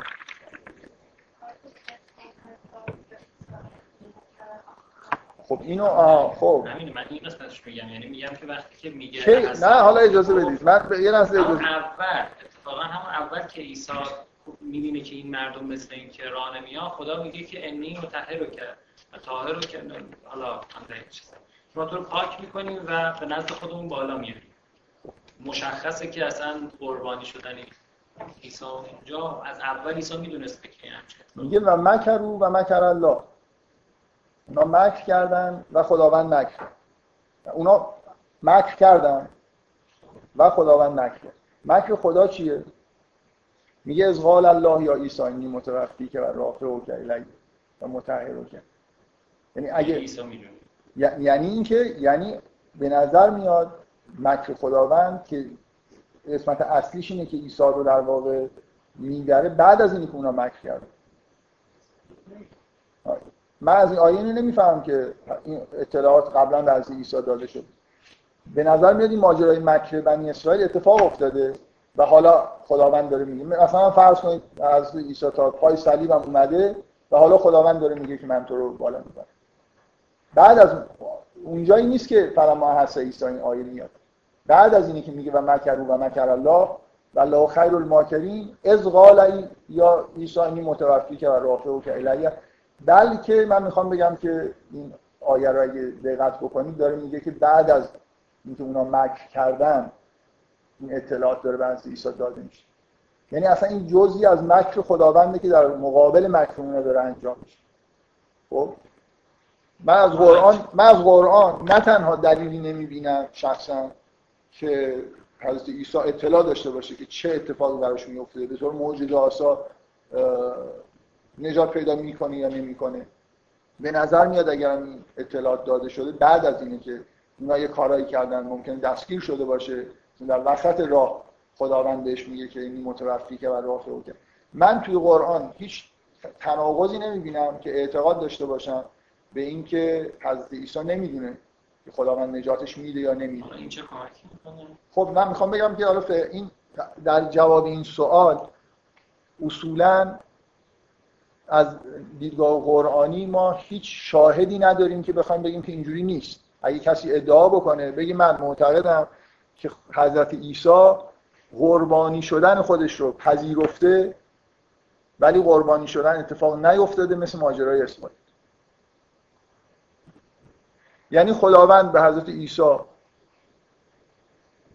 از حضرت عیسی خواسته که دوباره اورشلیم و اینجوری میشه. مثلا فرض کن مثل در یه رویای از عیسی دیده باشه که میره در اورشلیم و این کارا رو می‌کنه و مصلوبش می‌کنه. خب؟ و بعد اومده باشه پذیرفته باشه که این اتفاق بیفته اومده در اورشلیم و تا یه جایی هم مثل حضرت اسماعیل و ابراهیم فکر می‌کنه که قرار مصلوب بشه و در همون جهت هم داره در جهت قربانی شدن. داره گام بر میداره و پذیرفته که قربانی بشه. ولی خداوند همونجوری که حضرت اسماعیل در آخرین لحظه نجات میده حضرت عیسی در یه مرحله ای میگه من تو رو بالا می‌برم و مصلوب نمیشه. ولی قربانی شدن رو پذیرفته. این تناقضی با قرآن داره این اعتقاد یا نه؟ این که معتقد بشیم حضرت عیسی قربانی شدن خودش رو پذیرفته. بود این ماجرای حضرت اسماعیل برای حضرت عیسی اتفاق افتاده باشه. اینجوری از نظر مذهبی برای اینکه حضرت عیسی ارتقا پیدا بکنه بهتر نیست؟ تا اینکه تو به یه آدم بگی حالا برو من من بعدا نجاتت میدم. یعنی اگه مثلا به حضرت ابراهیم و حضرت اسماعیل می‌گفتن خیلی مهم می‌تونی نمایشی حالا برید اونجا ما درستش می‌کنی این جالب تره یا نه؟ شما یه نفری خطری متوجهش هست یعنی حضرت عیسی یه مرحله از تکامل خودش هم شاید داره طی می‌کنه. اگه بپذیره که مثلا بدون هیچ گناهی واقعا دیگه بدون اینکه هیچ گناهی مرتکب شده باشه. حالا از اسماعیل می‌تونه به حساب این بذاره که اگه رنجی می‌کشه یه چیزی خلاصه در پروندهش هست. عیسی کاملا پروندهش پاکه ولی مثلا برای خاطر اینکه خداوند ازش خواسته گردن گذاشته میره و قبول می‌کنه که مصلوب بشه ولی خداوند نجاتش میده. اصلا با منطق قرآن نه تنها ناسازگار نیست یه جوری به نظر میاد که اینجوری آدم به ماجرا نگاه بکنه شاید حتی سازگارتر باشه. من اصلا نمی‌خوام ادعای جزمی خدای نکرده بکنم. من شواهد کافی نمی‌بینم که بگم که الا بلا اینجوری هست. ولی اون آیه که مکرو و مکر الله و بعد خداوند میگه که من تو رو بالا می‌برم یه شاهد با درصدی با احتمال مثلا بیشتر به این سمت به آدم میده. به اضافه اینکه سنت چیزی که در قرآن وجود داره اینکه شما از این پیغمبری بخواید که قربانی بشه بپذیره و این بانی مثلا یه جهشی در تکامل خودش در تکامل جهان در مثلا شرافت پیدا کردن انسان به هر معنایی که اسماعیل قبول کرد که قربانی بشه و آثاری در واقع از پذیرشش باقی موند شما می‌تونید بپذیرید با منطق قرآن که در مورد حضرت عیسی هم یه همچین اتفاقی افتاده در مورد حضرت ابراهیم هم این اتفاق افتاده. در مورد حضرت علی هم این اتفاق افتاده. یه شب جای خوابید که فکر می‌کرد میکشنش. و در مورد خیلی از اولیاء خدا هم اتفاق مشابه افتاده که در نزدیکی مثلا مرگ قرار گرفتن. حتی در مورد اسماعیل و ابراهیم شما می‌بینید که یه جوری اصلا ماجرا پیش رفته که اونا تقریبا مطمئنن که این اتفاق میفته برای خاطر اینکه این امر الهی می‌دونن این در رویا دیده و یه جوری قراره که اتفاق بیفته. خب؟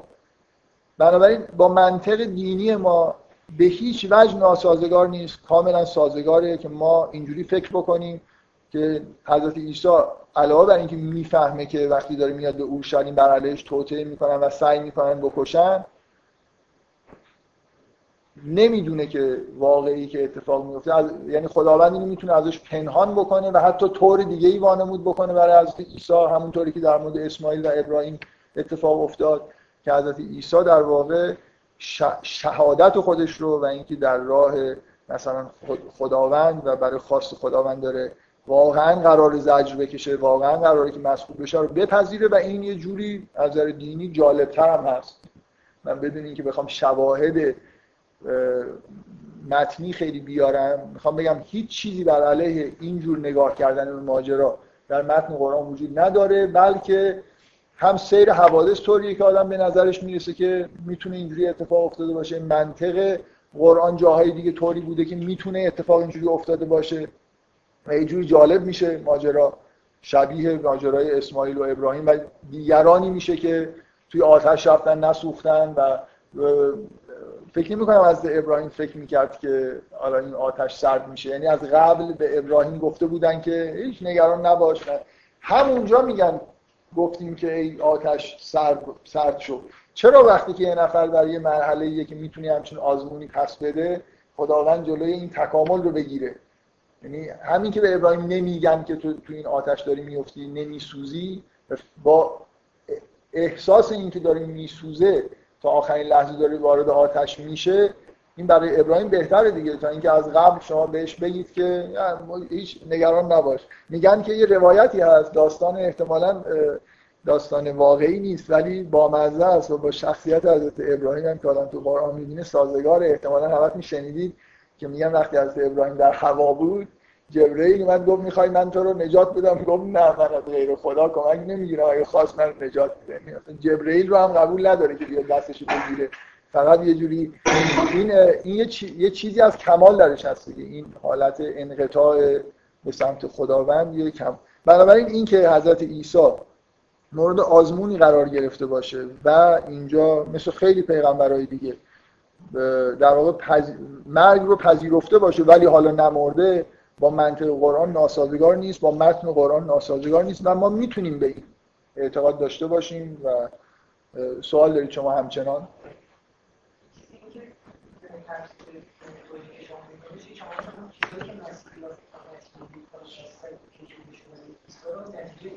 من می‌خوام بگم که حالا چیزهایی که می‌خوام بگم اینه که بعضی از چیزهایی که مسیحی ها میگن و می‌خوان نتیجه بگیرن با قرآن ناسازگار نیست.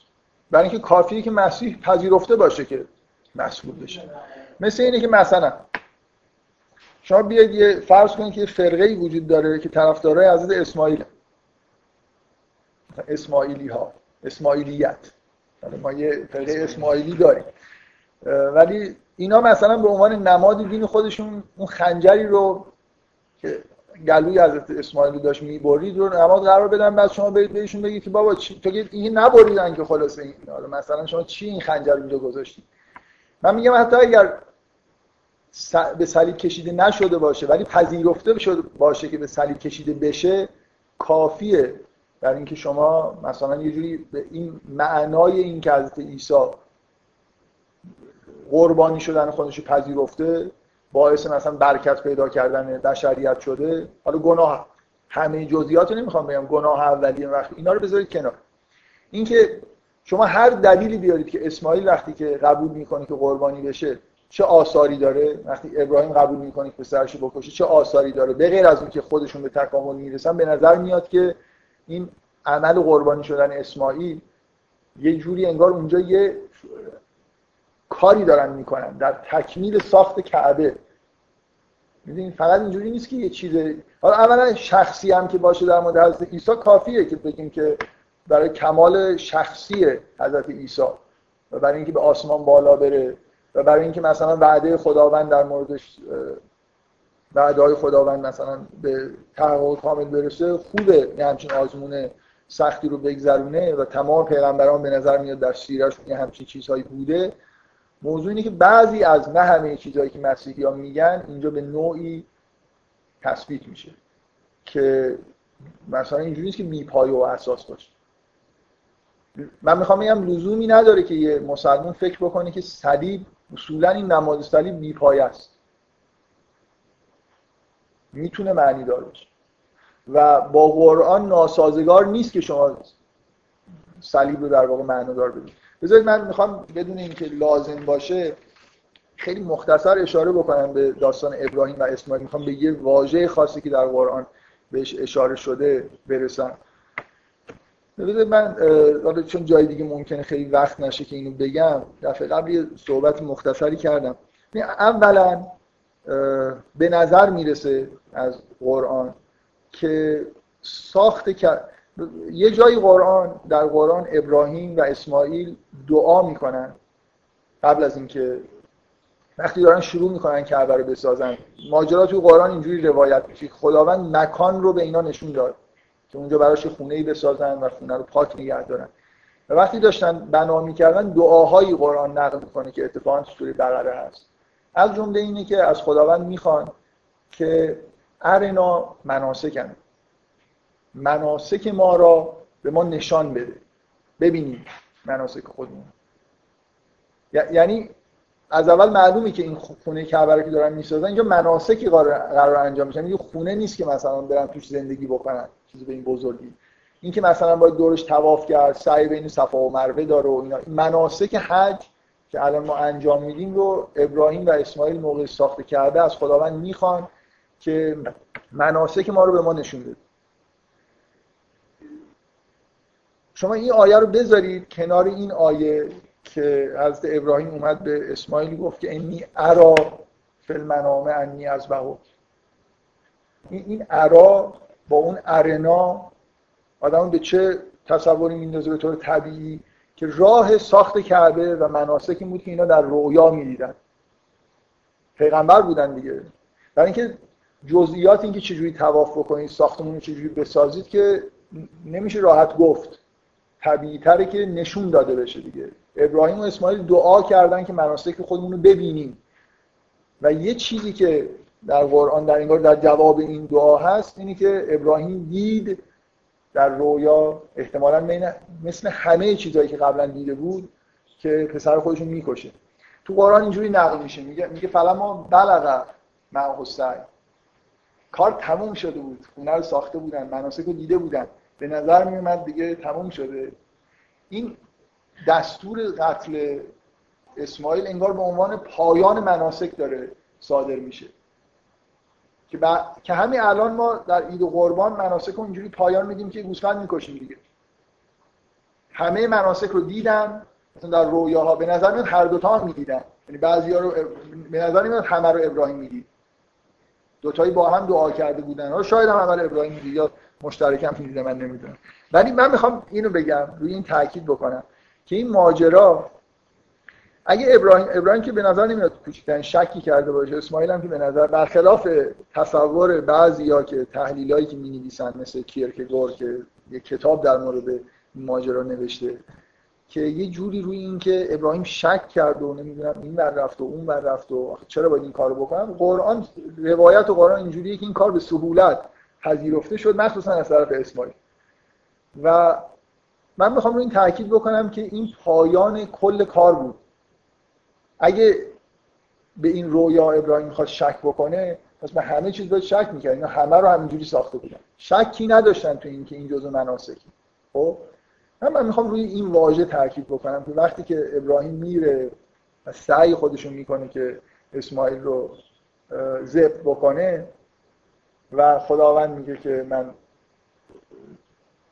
در واقع زبی بهش به جاش میده عبارتی که گفته میشه این که صدق در رویا اون رویایی که دیدی عمل کردیم اون چیزی که دیده بودی یعنی اون رویایی بود که به گردن مثلا فرض کنید سر پسرتون می‌بری و تو هم به یه, به یه معنایی بریدی دیگه. یعنی در عالم معنا این اتفاق افتاد. عالم اجسام یه لحظه بذارید کنار. اون اراده صورت گرفت و از اون کاری رو که از ابراهیم باید می‌کرد که سر پسرش ببره از در ابراهیم کرد دیگه. حالا میگن مثلا کار کند شد بنا به معجزه‌ای و نبرید. ابراهیم واقعا سر پسر پسرش واقعا خیلی آروم اونجا نشست دراز کشید و پدرش هم اون کار رو انجام داد. حالا اینکه به نتیجه نرسید چیز دیگه است. رویا به اصطلاح صدق پیدا کرد. اینا اون کار رو انجام دادن. فقط در عالم اجسام بود که مثلا اون کار تمام نشد. چیزی که شما تو رویا می‌تونید اینجوری فرض بکنید که رویا بنا مثلا یه تئوری دینی یه عالم معنایی هست یه عالم مثالی هست یه عالم اجسام هست. این معانی در واقع توی عالم معنا هست که وارد از در وجودی وارد عالم مثال میشه. شما در رویا اینا رو می‌بینید و بعد وارد عالم اجسام میشه. اون چیزی که در رویا دیده شده بود یه چیزی در عالم مثال بود. اون کار رو ابراهیم انجام داد. در حد نازل شدن این معنا به عالم مثال آورد فقط خداوند جلوی این که اون جسم در واقع پاره بشه رو گرفته. بنابراین رویا به معنای واقعی کلمه صدق پیدا کرده اگه اینجوری نگاه کنید و بپذیرید که اگه دوست دارید بپذیرید و من اصلا کلا اینجوری نیست که بخوام بگم که این چیزی که دارم میگم از قرآن نتیجه میشه. فکر می‌کنم از نظر من دلایلی من ندارم به کافی که بگم قطعا اینجوریه. فکر می‌کنم که با منطق قرآن سازگاره با آیات قرآن هم نظر ظاهر یه مقدار سازگارتره. اگه شما اینجوری فکر بکنید که از یعنی اطلاع این که خداوند عیسی رو نجات میده لزوما از اول وجود نداشته. در این مرحله بعد از اینکه این ماجرا داشته پیش می‌رفته اتفاق افتاده. شما اگه اینجوری نگاه کنید به این داستان اسماعیل هم و این باجر هم اینجا دقت بکنید خب شما به یه معنایی می‌تونید بگید در عالم معنا حضرت عیسی مصلوب شد. وقتی پذیرفت و همه تا جایی که به باید تسلیم می‌شد در مقابل خواست خدا رفت می‌تونید بگید همونطوری که حضرت ابراهیم در عالم معنا در عالم مثال مثلا میشه گفت که واقعا سر پسرش برید شما می‌تونید بگید به معنایی حضرت عیسی مصلوب شد ولی نه جسم نه, نه در این عالم واقع. اینطوری که یهودیا مثلا اینکه اراده کرد تسلیم اراده خدا شد و پذیرفت که کارهایی که داره انجام میده منجر به این کار میشه و به نوعی در واقع پذیرفت که مصلوب بشه زجر بکشه و حالا خداوند حضرت عیسی رو نجات داد. مثل اینکه حضرت اسماعیل هم نجات پیدا کرده حضرت ابراهیم هم نسوخته و الی آخر. اون شأن پذیرش و قربانی شدن رو می‌تونید قبول بکنید که در مورد حضرت عیسی قبول داره و یه بخش عمده ای از الهیات مسیحیت به این اختصاص داره که حضرت عیسی خودش رو فدا کرده. من میگم با قرآن سازگار اگه شما بپذیرید به همون معنایی که ابراهیم سر اسماعیل رو برید به همون معنا از عیسی مسلوب شد و خودش پذیرفت. زجر رو حتی اون به اصطلاح مشکلاتی که مسیحی ها میگن به عنوان تمثیل بهتون بگم. مثلا فکر کنید که حضرت عیسی این فیلم مل گیبسون رو در عالم رویا همه این چیزها رو دید که چیکار باش می‌کنن و باز پذیرفت که بره و این اتفاق براش بیفته. بنابراین یه جوری انگار این اتفاقها رو پذیرفته و خودش رو در این حد مثلا برای قربانی کردن آماده کرده و به نظر من با منطق دین اسلام و با منطق قرآن این تصور ناسازگار نیست بلکه جورایی خوبم هست. حالا من میگم تاکید ندارم برای خاطر اینکه از قرآن نمیشه شما با من نمی‌تونم از قرآن با سراحت این حرفی که دارم می‌زنم رو نتیجه بگیرم ولی این مثل یه تئوری که به نظر من حالا در حال حاضر از همه حرفای دیگه ای که میشه زد نزدیکتره به منطق قرآن و متن قرآن بفهم این طبق این استدلال باید خیلی مهم باشه خداوندی پیامبری به اون عظمت میاره همچین مثلا درد و رنجی رو براش تعیین می‌کنه که لاقل چیز بشه. تا این اتفاق بیفته که یه چیزی بشه. من می‌خوام بگم که اون اتفاقی که داره میفته اینه که یه عهدی به هیچ وجه.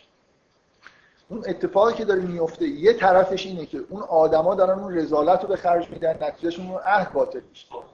یه طرفش اینه که یه طرفش اینه که از عیسی داره یه همچین چیزی رو میپذیره که این همون طوری که مسیحی ها معتقدن ملکوت خدا رو به زمین میاره. این اصلا شأن انسان رو داره بالا می‌بره. این اصلا اتفاق ماورا طبیعی خیلی خیلی مهمی در تاریخ. چون موقع ابراهیمی همچون کاری کردی همچنین؟ برای خاطر اینکه از عیسی انسانیه که از حتی از گناه اولیه پاکه بنابراین شایسته هیچ جور زرش کشیدنی نیست. بخشی از الهیات مسیحیت به این اعتقاد داره. چقدر مهمه که یه انسانی که هیچ گناهی نداره حتی پاک مبرای از گناه اولیه است قبول بکنه که قربانی بشه. و شما می‌تونید اینو بپذیرید. من می‌خوام بگم این حرفا با منطق قرآن ناسازگار نیست. اینکه به وجود اومدن به زمین اومدن به اصطلاح به دنیا اومدن مسیح کلا به دنیا برکت داده و همینجور که زندگی می‌کرده یک اتفاق ماورای طبیعی داشته در زمین میافتاده. اتفاق تکوینی نه تشریعی من یه خورده بیشتر اینو می‌خوام سعی کنم توضیح بدم. اولیه رو پاک می‌کنه اصلا گناه پاک می‌کنه اصلا اصلا من نمیگم گناه اولیه رو پاک می‌کنه می‌خوام بگم که این واقعه از نظر معنوی واقعه مهمیه که همچین انسانی به وجود بیاد و یه همچین زندگی رو بکنه و یه همچین رو بپذیره. معجزاتی انجام بده. همین که مرده ای رو زنده می‌کنه این یه اتفاقی تو کره زمین داره میفته این ما یه مشکلمون اینه که مثل یهودیا بیشتر کلا به ماجرای بعثت انبیا و کل ماجرای دین به اون بخش تشریعیش بیشتر نگاه می‌کنیم. سعی می‌کنم شاید جلسه دیگه خود بیشتر در این مورد توضیح بدم هنوز نمی‌دونم واقعا. یه جورایی احساسم اینه که امتحاناتم داره تموم میشه تموم بکنم. ببینید مسیحی ها برخلاف مسلمان ها به جنبه تکوینی بیشتر تاکید می‌کنن. اصلا یه, آدم مقدس که ظاهر میشه در جهان یه اتفاقی میفته راههایی باز میشه بین آسمان و زمین. واقعا یه اتفاقایی میفته یعنی اگه روح القدس قبلا زیاد در زمین ظاهر ما اتفاقا شیعیان معتقدن که اعتقاد دارن مثلا قلب امام چرا میگن که حتما اینکه از اولیاء خدا باید باشه؟ برای اینکه این فرشته‌ها می‌خوان کجا بیان؟ فرشته که یه چیزی نیست که مثلا آسمان می‌خوان بیان زمین. یه چیز معنویه. باید یه انسانی وجود داشته باشه. میگن در قلب مثلا اولیا باید ظاهر بشن. حضرت مسیح من چندین بار تو اون هم گفتم ظهور حضرت مسیح و شاید این اتفاق نهایی اگر درست دارم میگم افتاده باشه اصلا راه بین زمین و آسمان رو در حد اینکه قبلا این کوره راهی وجود داشت و حالا یه چیزی به اندازه بزرگراه چند بانده درست شده یه همچین اتفاقی در کره زمین افتاده. شما چه توجیهی دارید که چرا شریعت رو مسیح تخفیف میده؟ چرا اسلام شریعتش راحت تر از یهودی هست؟ برای اینکه دنیا تغییر کرده. متوجه هستید؟ مسلمونا برخ... مثل یهودیات زیاد به این مسئله توجه نمی‌کنن که ظهور انبیا ویژگی های تکوینی داشته. دنیا رو خداوند داره تغییر میده. اینکه بعد از حضرت عیسی شیاطین اصلا زمین شستشو میشه و اصلا یه کارهای شیاطین می‌کردن که بساطشون جمع میشه. مسیحا اینجوری نگاه می‌کنن. فکر می‌کنم این با منطق دین ما هم سازگاره. پیغمبر فقط کسی نیست که نوشته ای از آسمان بیاد خود حضور یه موجود معنوی و این کارهایی که اینا انجام میدن. اینکه این میپذیره که کشته بشه اینکه این این آدمایی که توی بودیسم هستن یه اعتقادی دارن. شما وقتی از اینا می‌پرسید که چرا شما هیچ عمل اجتماعی انجام نمی‌دید. بودیسم دین بدونه. که فقط دین در تنهایی دیگه. یعنی ارتباط با هیچ کس براشون مهم نیست. اینا جوابشون اینه که یه وقتی یه نفر به حالت فرزانگی می‌رسه به تمام دنیا داره کمک می‌کنه. لازم نیست به کسی بگه. صرف اینکه یه آدمی در کره زمین الان وجود داره وصل شده اون بالا این یه کمکی به تمام آدمایی که تو کره زمین الان دارن زندگی می‌کنن.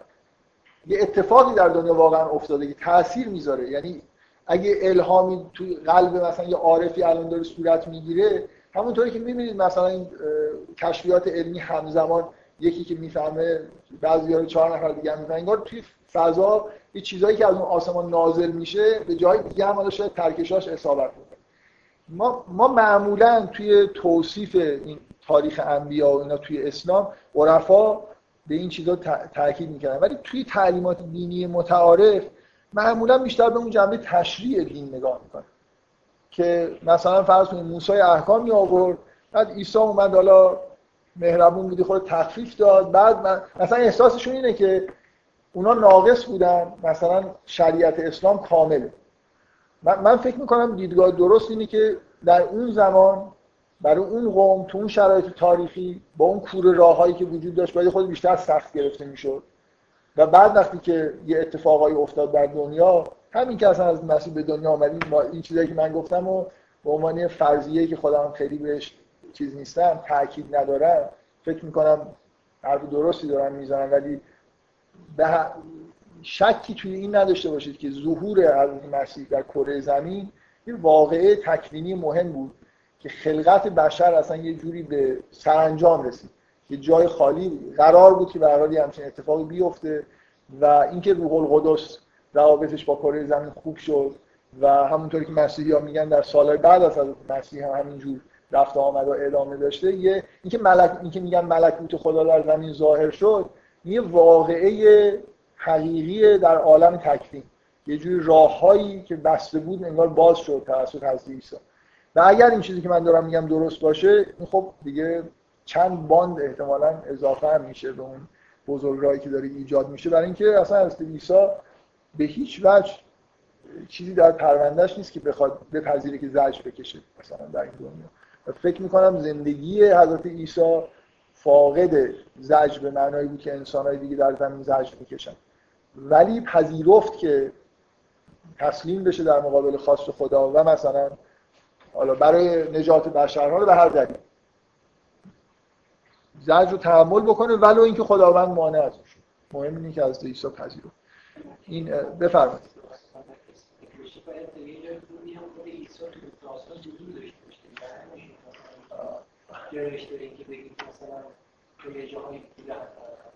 من حالا این من جلسه آینده می‌خوام شما رو دعوت بکنم که انجیلا رو بخونید حدس بزنید تا کجاش از عیسی بوده فکر می‌کنم تو انجیلا به هر حال یه جورایی اشاره ممکنه بشه پیدا کرد که تا کجایی واقعا از ایساست که اینجا حضور داره داره حرف می‌زنه.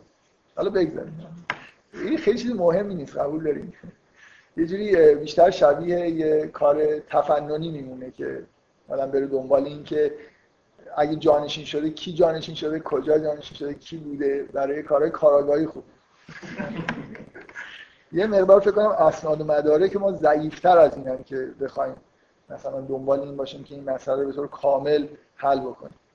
مگر اینکه امیدوار باشیم که اسناد و مداره که بیشتری به دست از حرف شما تایید چی؟ که قبل از اینکه بیان بگیرنش آها آره من می‌خواستم الان اون قطعه رو بخونم اتفاقا. من می‌خوام بگم اینو بپذیرید تا خیلی جاهای کتاب مقدس رو کتاب مقدس مسیحا رو به راحتی می‌تونید بخونید بدون که کوچکترین مشکلی براتون پیش بیاد که این احساس کنید که این اتفاق نیفتاده. اتفاقا حالا من می‌خوام از مسیحی ها یه سوالی بکنم. اگه کسی مسیحی هست چجوری اینا معتقدن که از عیسی مسکوب شده. در حالی که خودشون در تمام این انجیلا این عبارت مشابه این رو دارن که وقتی که که اون شب ببینید شام آخر می‌تونه اتفاق افتاده باشه. از اینجا خداحافظی کرده. شاید شریعتی از خودش باقی گذاشته به صورت همون مراسم عشای رفتن و اصلا هر چیزی من واقعا تا می‌خونم تا یه جایی می‌بینم مثلا مشکلی وجود نداره. اگه حضرت عیسی احساس می‌کنه که داره میپذیره و مسئول میشه همه اینا می‌تونه راست باشه. من سوالم از مسیحی اینه که میگن که حضرت عیسی اون شب آخر رفت در باغ زیتون یا باغ جتسیمانی به انجیل متا اینجوری آمده اونجا آمده باغ زیتون و به اینا گفت که شما اینجا بیدار باشید من باید دعا کنم. بعد رفت و کمی دورتر رفت و بر زمین افتاد و چنین دعا کرد. پدر اگر ممکن است این جام رنج و عذاب را از مقابل من بر اما نه به خواهش من بلکه به خواست تو. چجوری مسیحی می‌تونه معتقد باشه که مسیحی رو خواست از خدا ولی این دعا مستجاب نشد در حالی که این دعا رو اینجا همشون معتقدن که یه همچین چیزی از مسیح از خدا خواسته. به هر حال میره برمیگرده این چیزی که اینجا نقل می‌کنم و دفعه دوم اینجوری دعا می‌کنه که پدر اگر ممکن نیست این جام از مقابل من برداشته شود پس من اون را می نوشم آنچه خواست توست بشم این فکر می‌کنم والا من به عقلم جور داره اگه من مسیحی بودم قبول نمی‌کردم که یا این دعا انجام نشده یا اگه انجام شده خلاص این جام رو خداوند از جلوی مسیح برداشته. و موضوع اینه که مسیح ما می‌تونیم معتقد باشیم به عنوان مسلمان با اعتقاد به قرآن که اینا راسته و با توجه که در همه اسناد و مدارک مسیحی هم کم و بیش این ماجرا با شباهت های ذکر شده این که از مسیح پذیرفته به خواست خداوند رو و این مهمه که پذیرفته و در عین حال وجود اون دعا که توی انجیلا ذکر شده فکر می‌کنم با منطق ما که به قرآن معتقدیم و یه در مورد رابطه بین پیغمبرها و یه آدم مثل مسیح با خدای تصوری داریم اینه که قطعا خدا این جام رو بر میداره. بعد از اینکه البته از مسیح میپذیره که کار رو در واقع انجام بده. بله.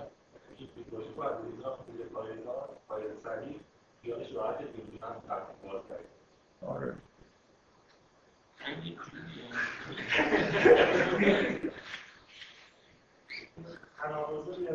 من بله. نه من من گفتم به عنوان آدمی که مسیحیه و این کتاب قبول داره که این دعا انجام شده باید بپذیره که این برداشته از جلوی از هنوز هم این حرف رو شما حرفتون یه جورایی ممکنه درست باشه. که از عیسی اصولا نباید این رو کرده باشه. نباید خواسته باشه. یعنی اگر مسیحی ها معتقدن که یه همچین اتفاق افتاده یه جورایی باید انتظار داشته باشن حداقل که این دعا مستجاب شده باشه. من همیشه حرفم اینه که دعایی که تو قرآن ذکر میشه یعنی مستجاب شده. من هیچ وقت نگفتم که مثلا فرض کنید پیغمبری هر دعایی بکنه مستجاب میشه. ولی اینکه حالا برای در مورد حضرت عیسی من شخصا احساسم اینه که اگه این این دعا تو قرآن بود که اصلا ردخور نداشت که می‌گفتم این دعا معنیش اینه که مستجاب شده که اومده. ولی کلا اگه راست باشه از عیسی چیزی از خدا خواسته باشه من نمیگم همه خواسته های پیغمبر لزوما مستجاب میشه. ولی آدم این انتظار داره. و مسیحیایی که این تو کتابشون ذکر شده جورایی برای من سقیله که مثلا یه جوری باورشون میشه که و چیز نمیگم باور استبعاد دارم به اصطلاح اصلا اینکه مسئول نشده رو انگار بهشون بعد بیرا گفت. من می‌خوام بگم اینجور فضای انجیل آدمو می‌کشه به سمت اینکه انگار این کار نشه بهتره. اگه یه شواهد تاریخی پیدا بشه که نشده مسیحا باید راحت بپذیرن. در حالی که یه تئوریایی بنا کردن که الا بلا باید از مسیح خونش ریخته شده باشه. در حالی که من فکر کنم برای تئوریاشون فقط لازم نیست که این اتفاق افتاده باشه. می‌تونه که صرفا در عالم من همین که گفت خواسته تو بشود همین که از عیسی تصمیم شد این کافی برای همه چیز. همونطوری که در مورد اسماعیل اتفاق. جالبه که مسیحا توی استدلال در مورد اینکه چرا اصلا مسلوک شدن سنت خدا قربانی کردن سنت خدا هست قربان. استناد می‌کنن به داستان اسماعیل و ابراهیم. شما هر جای این کتابای خودشون رو بخونید می‌خوام به متن کتاب مقدس استناد بکنم میگن چطور؟ مثلا با مسلمان ها دارن بحث می‌کنن میگن که چطور؟ مثلا شما قبول دارید که حالا اسحاق یا اسماعیل رو به امر خدا قرار شد قربانی بکنن. پس این قربانی انسان یه ویژگی هایی داره یه خاصی. خب آره دیگه من میگم اشکال ما با هم معتقدیم مت کامل معتقدیم. اینجا مثل اونجا به نوعی ماجرا در نهایت متوقف شده. فقط مهم اینه که از عیسی تسلیم شده باشه. نه ابراهیم سوخته نه سر اسماعیل بریده شده و نه عیسی مسئول شده. بفرمایید.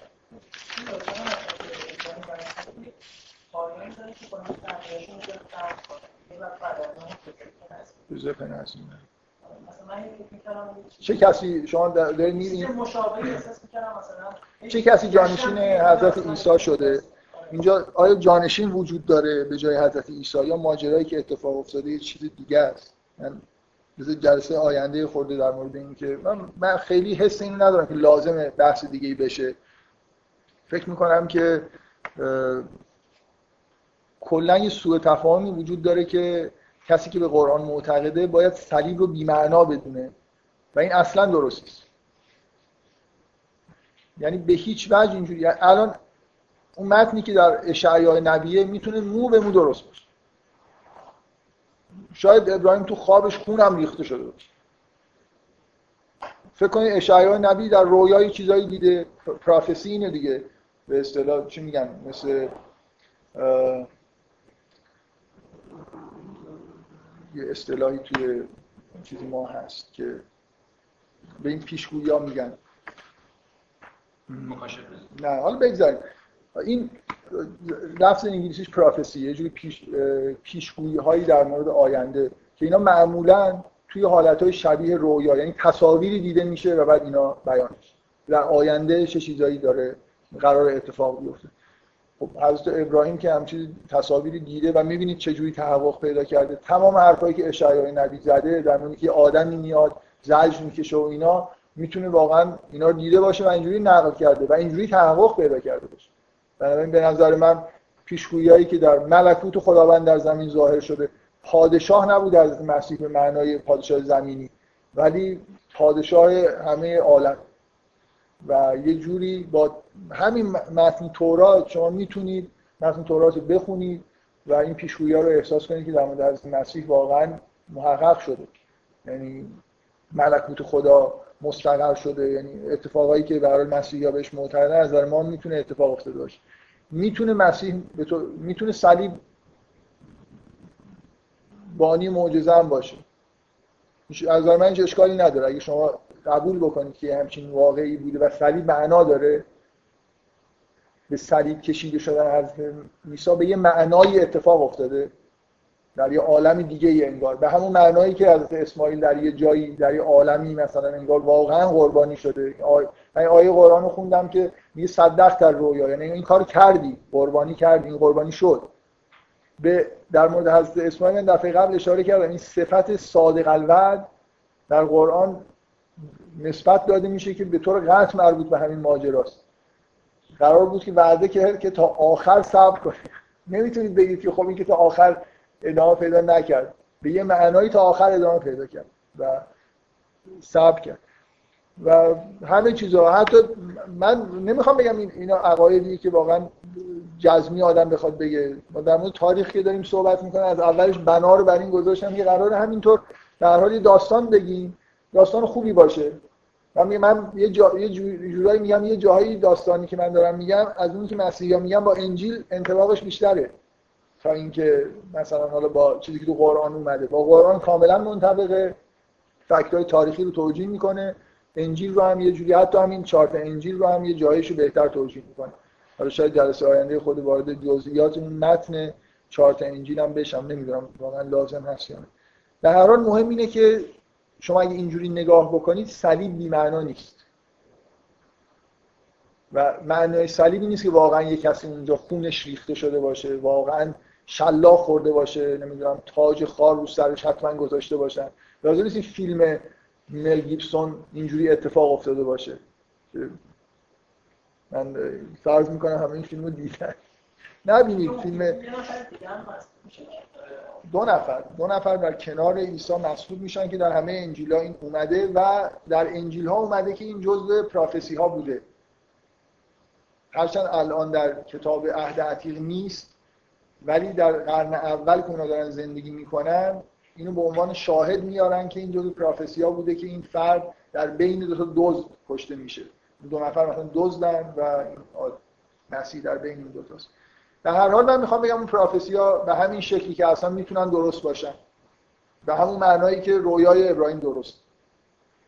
و صلیب می‌تونه معنی داشته باشه. مسلمان ها لزوما نباید انکار بکنن مثلا این نماد صلیب رو بگن صلیب چیز بی معنای به صلیب کشیده نشدن عیسی که ما بهش معتقدیم.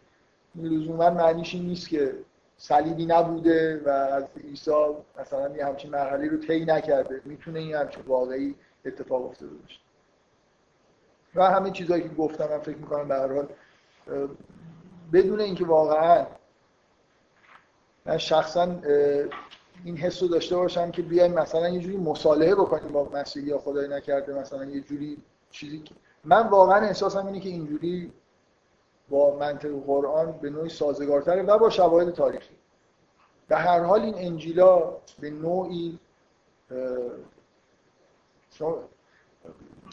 بذارید من یه خورده می‌خوام بحث تموم بکنم. سوالتون اگه میشه خود به تغییر بندازید ببینید انجیلا وقتی که انجیلا جدید هم پیدا میشن و باز مثلا توش می‌بینید که یه اونایی که اون بر دنیا هم زندگی می‌کردن تا به پولس نبودن هم باز مثلا اشاره می‌کنن که از رو گرفتن و تا یه جاهایش این اتفاق افتاده. حتی تو انجیل برنابا هم اینجوری نیست که این ماجرا دروغه.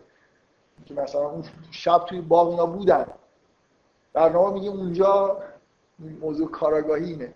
برنامه میگه همونجا تو باغ عیسی رو نبردن یهودا رو بردن. به طور معجزه آسایی اینا با هم دیگه عوض شدن و دیگه از اونجا به بعد اصلا از عیسی در کار نیست. از عیسی همونجا جدا میشه از حواریون و مثلا به آسمان ها میره. و حالا روایت دیگه اینه اون شخصی که صلیب عیسی رو حمل کرد که اسمش شمعونه اونه که مسئول میشه به جای از عیسی. یعنی تا این تا اونجا حضرت عیسی هست. تا جایی که حتی مثلا شلاقش زدن ولی بعدا وقتی دارن تو راه میرن جابجایی اتفاق میفته یه خورده اطلاعات ما در حد اینقدر کمیه که خورده قضاوت کردن در مورد این چیزا زیاد جالب نیست. در آدم بشینه وقت بذاره مثلا سعی کنه. شاید یه روزی یه اطلاعات بهتری پیدا بکنه. من چیزایی که می‌خواستم آخرش بگم اینه. شما یه سوالی باید جواب بدید که فرض کنیم که ماجرا اینه. حواریون عیسی مطلع نیستن که اینجوری شده. یعنی این این ماجرا طبیعیه به دلیل اون مکر الهی. یهودیا نباید بفهم نباید این ماجرا فاش بشه. اینو قبول دارید دیگه. نباید به مردم گفته بشه که حتی بعد از اینکه این اتفاق افتاد و این مثل یه راز باقی, باقی موندن این ماجرا به صورت یه راز طبیعیه. که برن فرداش به مردم بگم مثلا فکر می‌کنید اعدام کردید نه اعدام نکردید. یعنی اگر حواریون بدونن قرار نیست فکر می‌کنم فاش بکنن. قرار این ننگ رو یه جوری توی یهودیا در واقع خودشون داشته باشن یه مقدار شادی هم بکنن به حساب اینکه مسیح رو کشتن. یه جوری که حقت علیهم کلمت العذاب یه جوری بد نیست که به هر حال این ماجرا حداقل بلافاصله فاش نشه. ولی آیا اصولا حواریون نمی‌دونن؟ حواریون می‌دونن. شما انتظارتون این نیست که حواریون حداقل بعضی هاشون اونایی که نزدیکشن نزدیکه به نظر نمی‌رسه حواریون بنا حالا شما ظاهر نماینده حواریون هستید اینجا. من توهین جسارت نمی‌کنم. شواهد تاریخی به نظر میاد که حواریون خیلی یک دست نیستن. همشون آدم های خیلی سطح بالایی نیستن. و اصولا شما کتاب انجیلو که می‌خونید به نظر نمیاد اینا از نظر معنوی در یه سطح خیلی بالایی هستن. تمثیل های عیسی رو نمی‌فهمن. مثلا عیسی گاهی بهشون یه چیزایی میگه چرا نمیفهم و یه جایی من نقل انجیل رو دارم میگم قرآن هم حالا بعدا شاید در موردش بحث بکنیم. جزئیات خیلی زیاده که بخواد در موردش بحث بکنیم. حالا به هر حال شما فکر می‌کنم از نظر تاریخی قطعیتی وجود داره که یک کسی از عیسی رو معرفی کرده. به از یکی دو تا سند تاریخی که میگن که یهودا به دستور عیسی این کار کرده معمولا و در تمام این انجیلا به شدت می‌بینید که از یهودا رو اصلا وقتی یهودا میاد در همین باغ زیتون عیسی بلند میشه و پتروس و دو نفر دیگه که اونجا هستن میگن این شاگرد خائن من یعنی یه جوری اینکه یه کسی به من خیانت می‌کنه یه کسی منو لو میده اینا به شدت توی کتاب مقدس در همه انجیلا هست و توی انجیلا دیگه هم که جزو این انجیلای قانونی نیستن هم باز یهودا معمولا اینجوری به عنوان آدم خائن معرفی میشه. خب بنابراین سوال اینه که آیا حواریون منطقیه که از عیسی رو حتی از حواریون هم مخفی کرده باشه؟ تا یه جایی خود عیسی هم فرض کنه نمی‌دونه.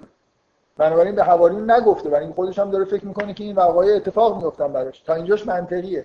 ولی وقتی که این اتفاق نیفتاد حضرت عیسی نیومده مثلا به حواریون مثلا یه دفعه به آسمان رفته و ارتباطش با زمین قطع شده بنابراین حواریون در چیز موندن؟ در یه حالتی موندن که نمی‌دونستن که اینجوری شده یا نه. خب من می‌خواید واقعا فکر می‌کنم لازمه برای جواب دادنش خود در مورد خود حواریون آدم بحث بکنه. فقط من اینو می‌خوام بگم که ما اسناد تاریخی داریم. که حواریونی بودن که می‌گفتن از عیسی مسئول نشد. و این کافیه که همین اسناد تاریخی وجود داشته باشه. اینکه کدوم عقیده عقیده به مسئول شدن یا نشدن کدومش بهتر پیش رفته و غلبه کرده اصلا موضوع بحث موضوع اینه که به نظر بیشتر فکر می‌کنم معقول می‌رسه که حضرت عیسی لاقل بعضی از حواریم نزدیکی وجود داشته باشن که از ماجرا خبردار شده باشن به نوعی و این پیام مثلا مسئول نشدن رو تا زمان نزول قرآن به عقب نیفتاده که این اتفاق نیفتاده و ما اسناد تاریخی خیلی خوب داریم به هر حال در قرن اول و دوم فرقه هایی وجود داشتن که اعتقاد داشتن از عیسی مسئول نشده و خوشبختانه توی این کتابخانه نج حمادی یه متنی هست تحت عنوان مکاشفه پتروس که نه فقط میگه که حضرت عیسی مسئول نشده میگه که من چی دیدم و چه اتفاق اونجا افتاد. و این این رو برای جلسه آینده تا ماله داستان نشه بفهم یه سری استدلالایی مثلا که اسلام می‌کنن که اصلا حضرت عیسی نمی‌تونسته مثلا مسئول بشه به گناهکاری خب حضرت اون استدلالا یه لحظه اون استدلالا معتبرتر از این هستن که من استدلال بکنم که حضرت ابراهیم نمی‌تونه. خداوند نباید حکم بده که ابراهیم بیچاره اسماعیل پسر خودش رو بدون گناه بکشه. عین آداب و بت پرستی. می‌خوام بگم اون استدلالا در اینجا صدق نمی‌کنن در مورد کشته شدن اسماعیل. فکر کنم صدق می‌کنن. احتمالا این سری استدلال شرعی و عدالت خدا و این حرفاست که خب باید جواب اینو بدن که چطور خداوند در قرآن صراحتا میگه که قربانی شدن اسماعیل رو از پدرش خواسته. آخه باز از یه آدم غریبه می‌خواستن. واقعا اون صحنه صحنه عجیبی را تو قرآن اومده دیگه. بنابراین مشکلی نیست تو اینکه خداوند از عیسی بخواد که قربانی بشه. صد درصد. مگر اینکه یه جوری استدلالی بیاری که در مورد ماجرای اسماعیل ابراهیم نشه مشابه شد من البته این ناس بگم اون مثلا درست فرض مثلا مثلا تناقض دارن چون که اگه استدلال واقعا درست باشن خود حضرت عیسی به اون استدلال بحث این ادامه اون سوالی بود که ایشون گفت یکیش درسته واقعا. برای خاطر اینکه اینکه هر دعایی مستجاب بشه فکر نمی کنم این منطقیه. دعایی که تو قرآن اومده یا تو کتاب مقدس هست مستجاب بشه فرق می‌کنه با این هر دعایی مستجاب بشه. ولی اینکه شما دارید میگی به نظر من درست اگه دلایلی وجود داره که نمی‌تونه این اتفاق بیفته اول از عیسی می‌فهمه. ولی اصلا ناراحت هم نیست. باقی زیتون هم مثلا بیشتر داره فکر می‌کنه کی قرار جای من مسئول بشه. کدومی بشه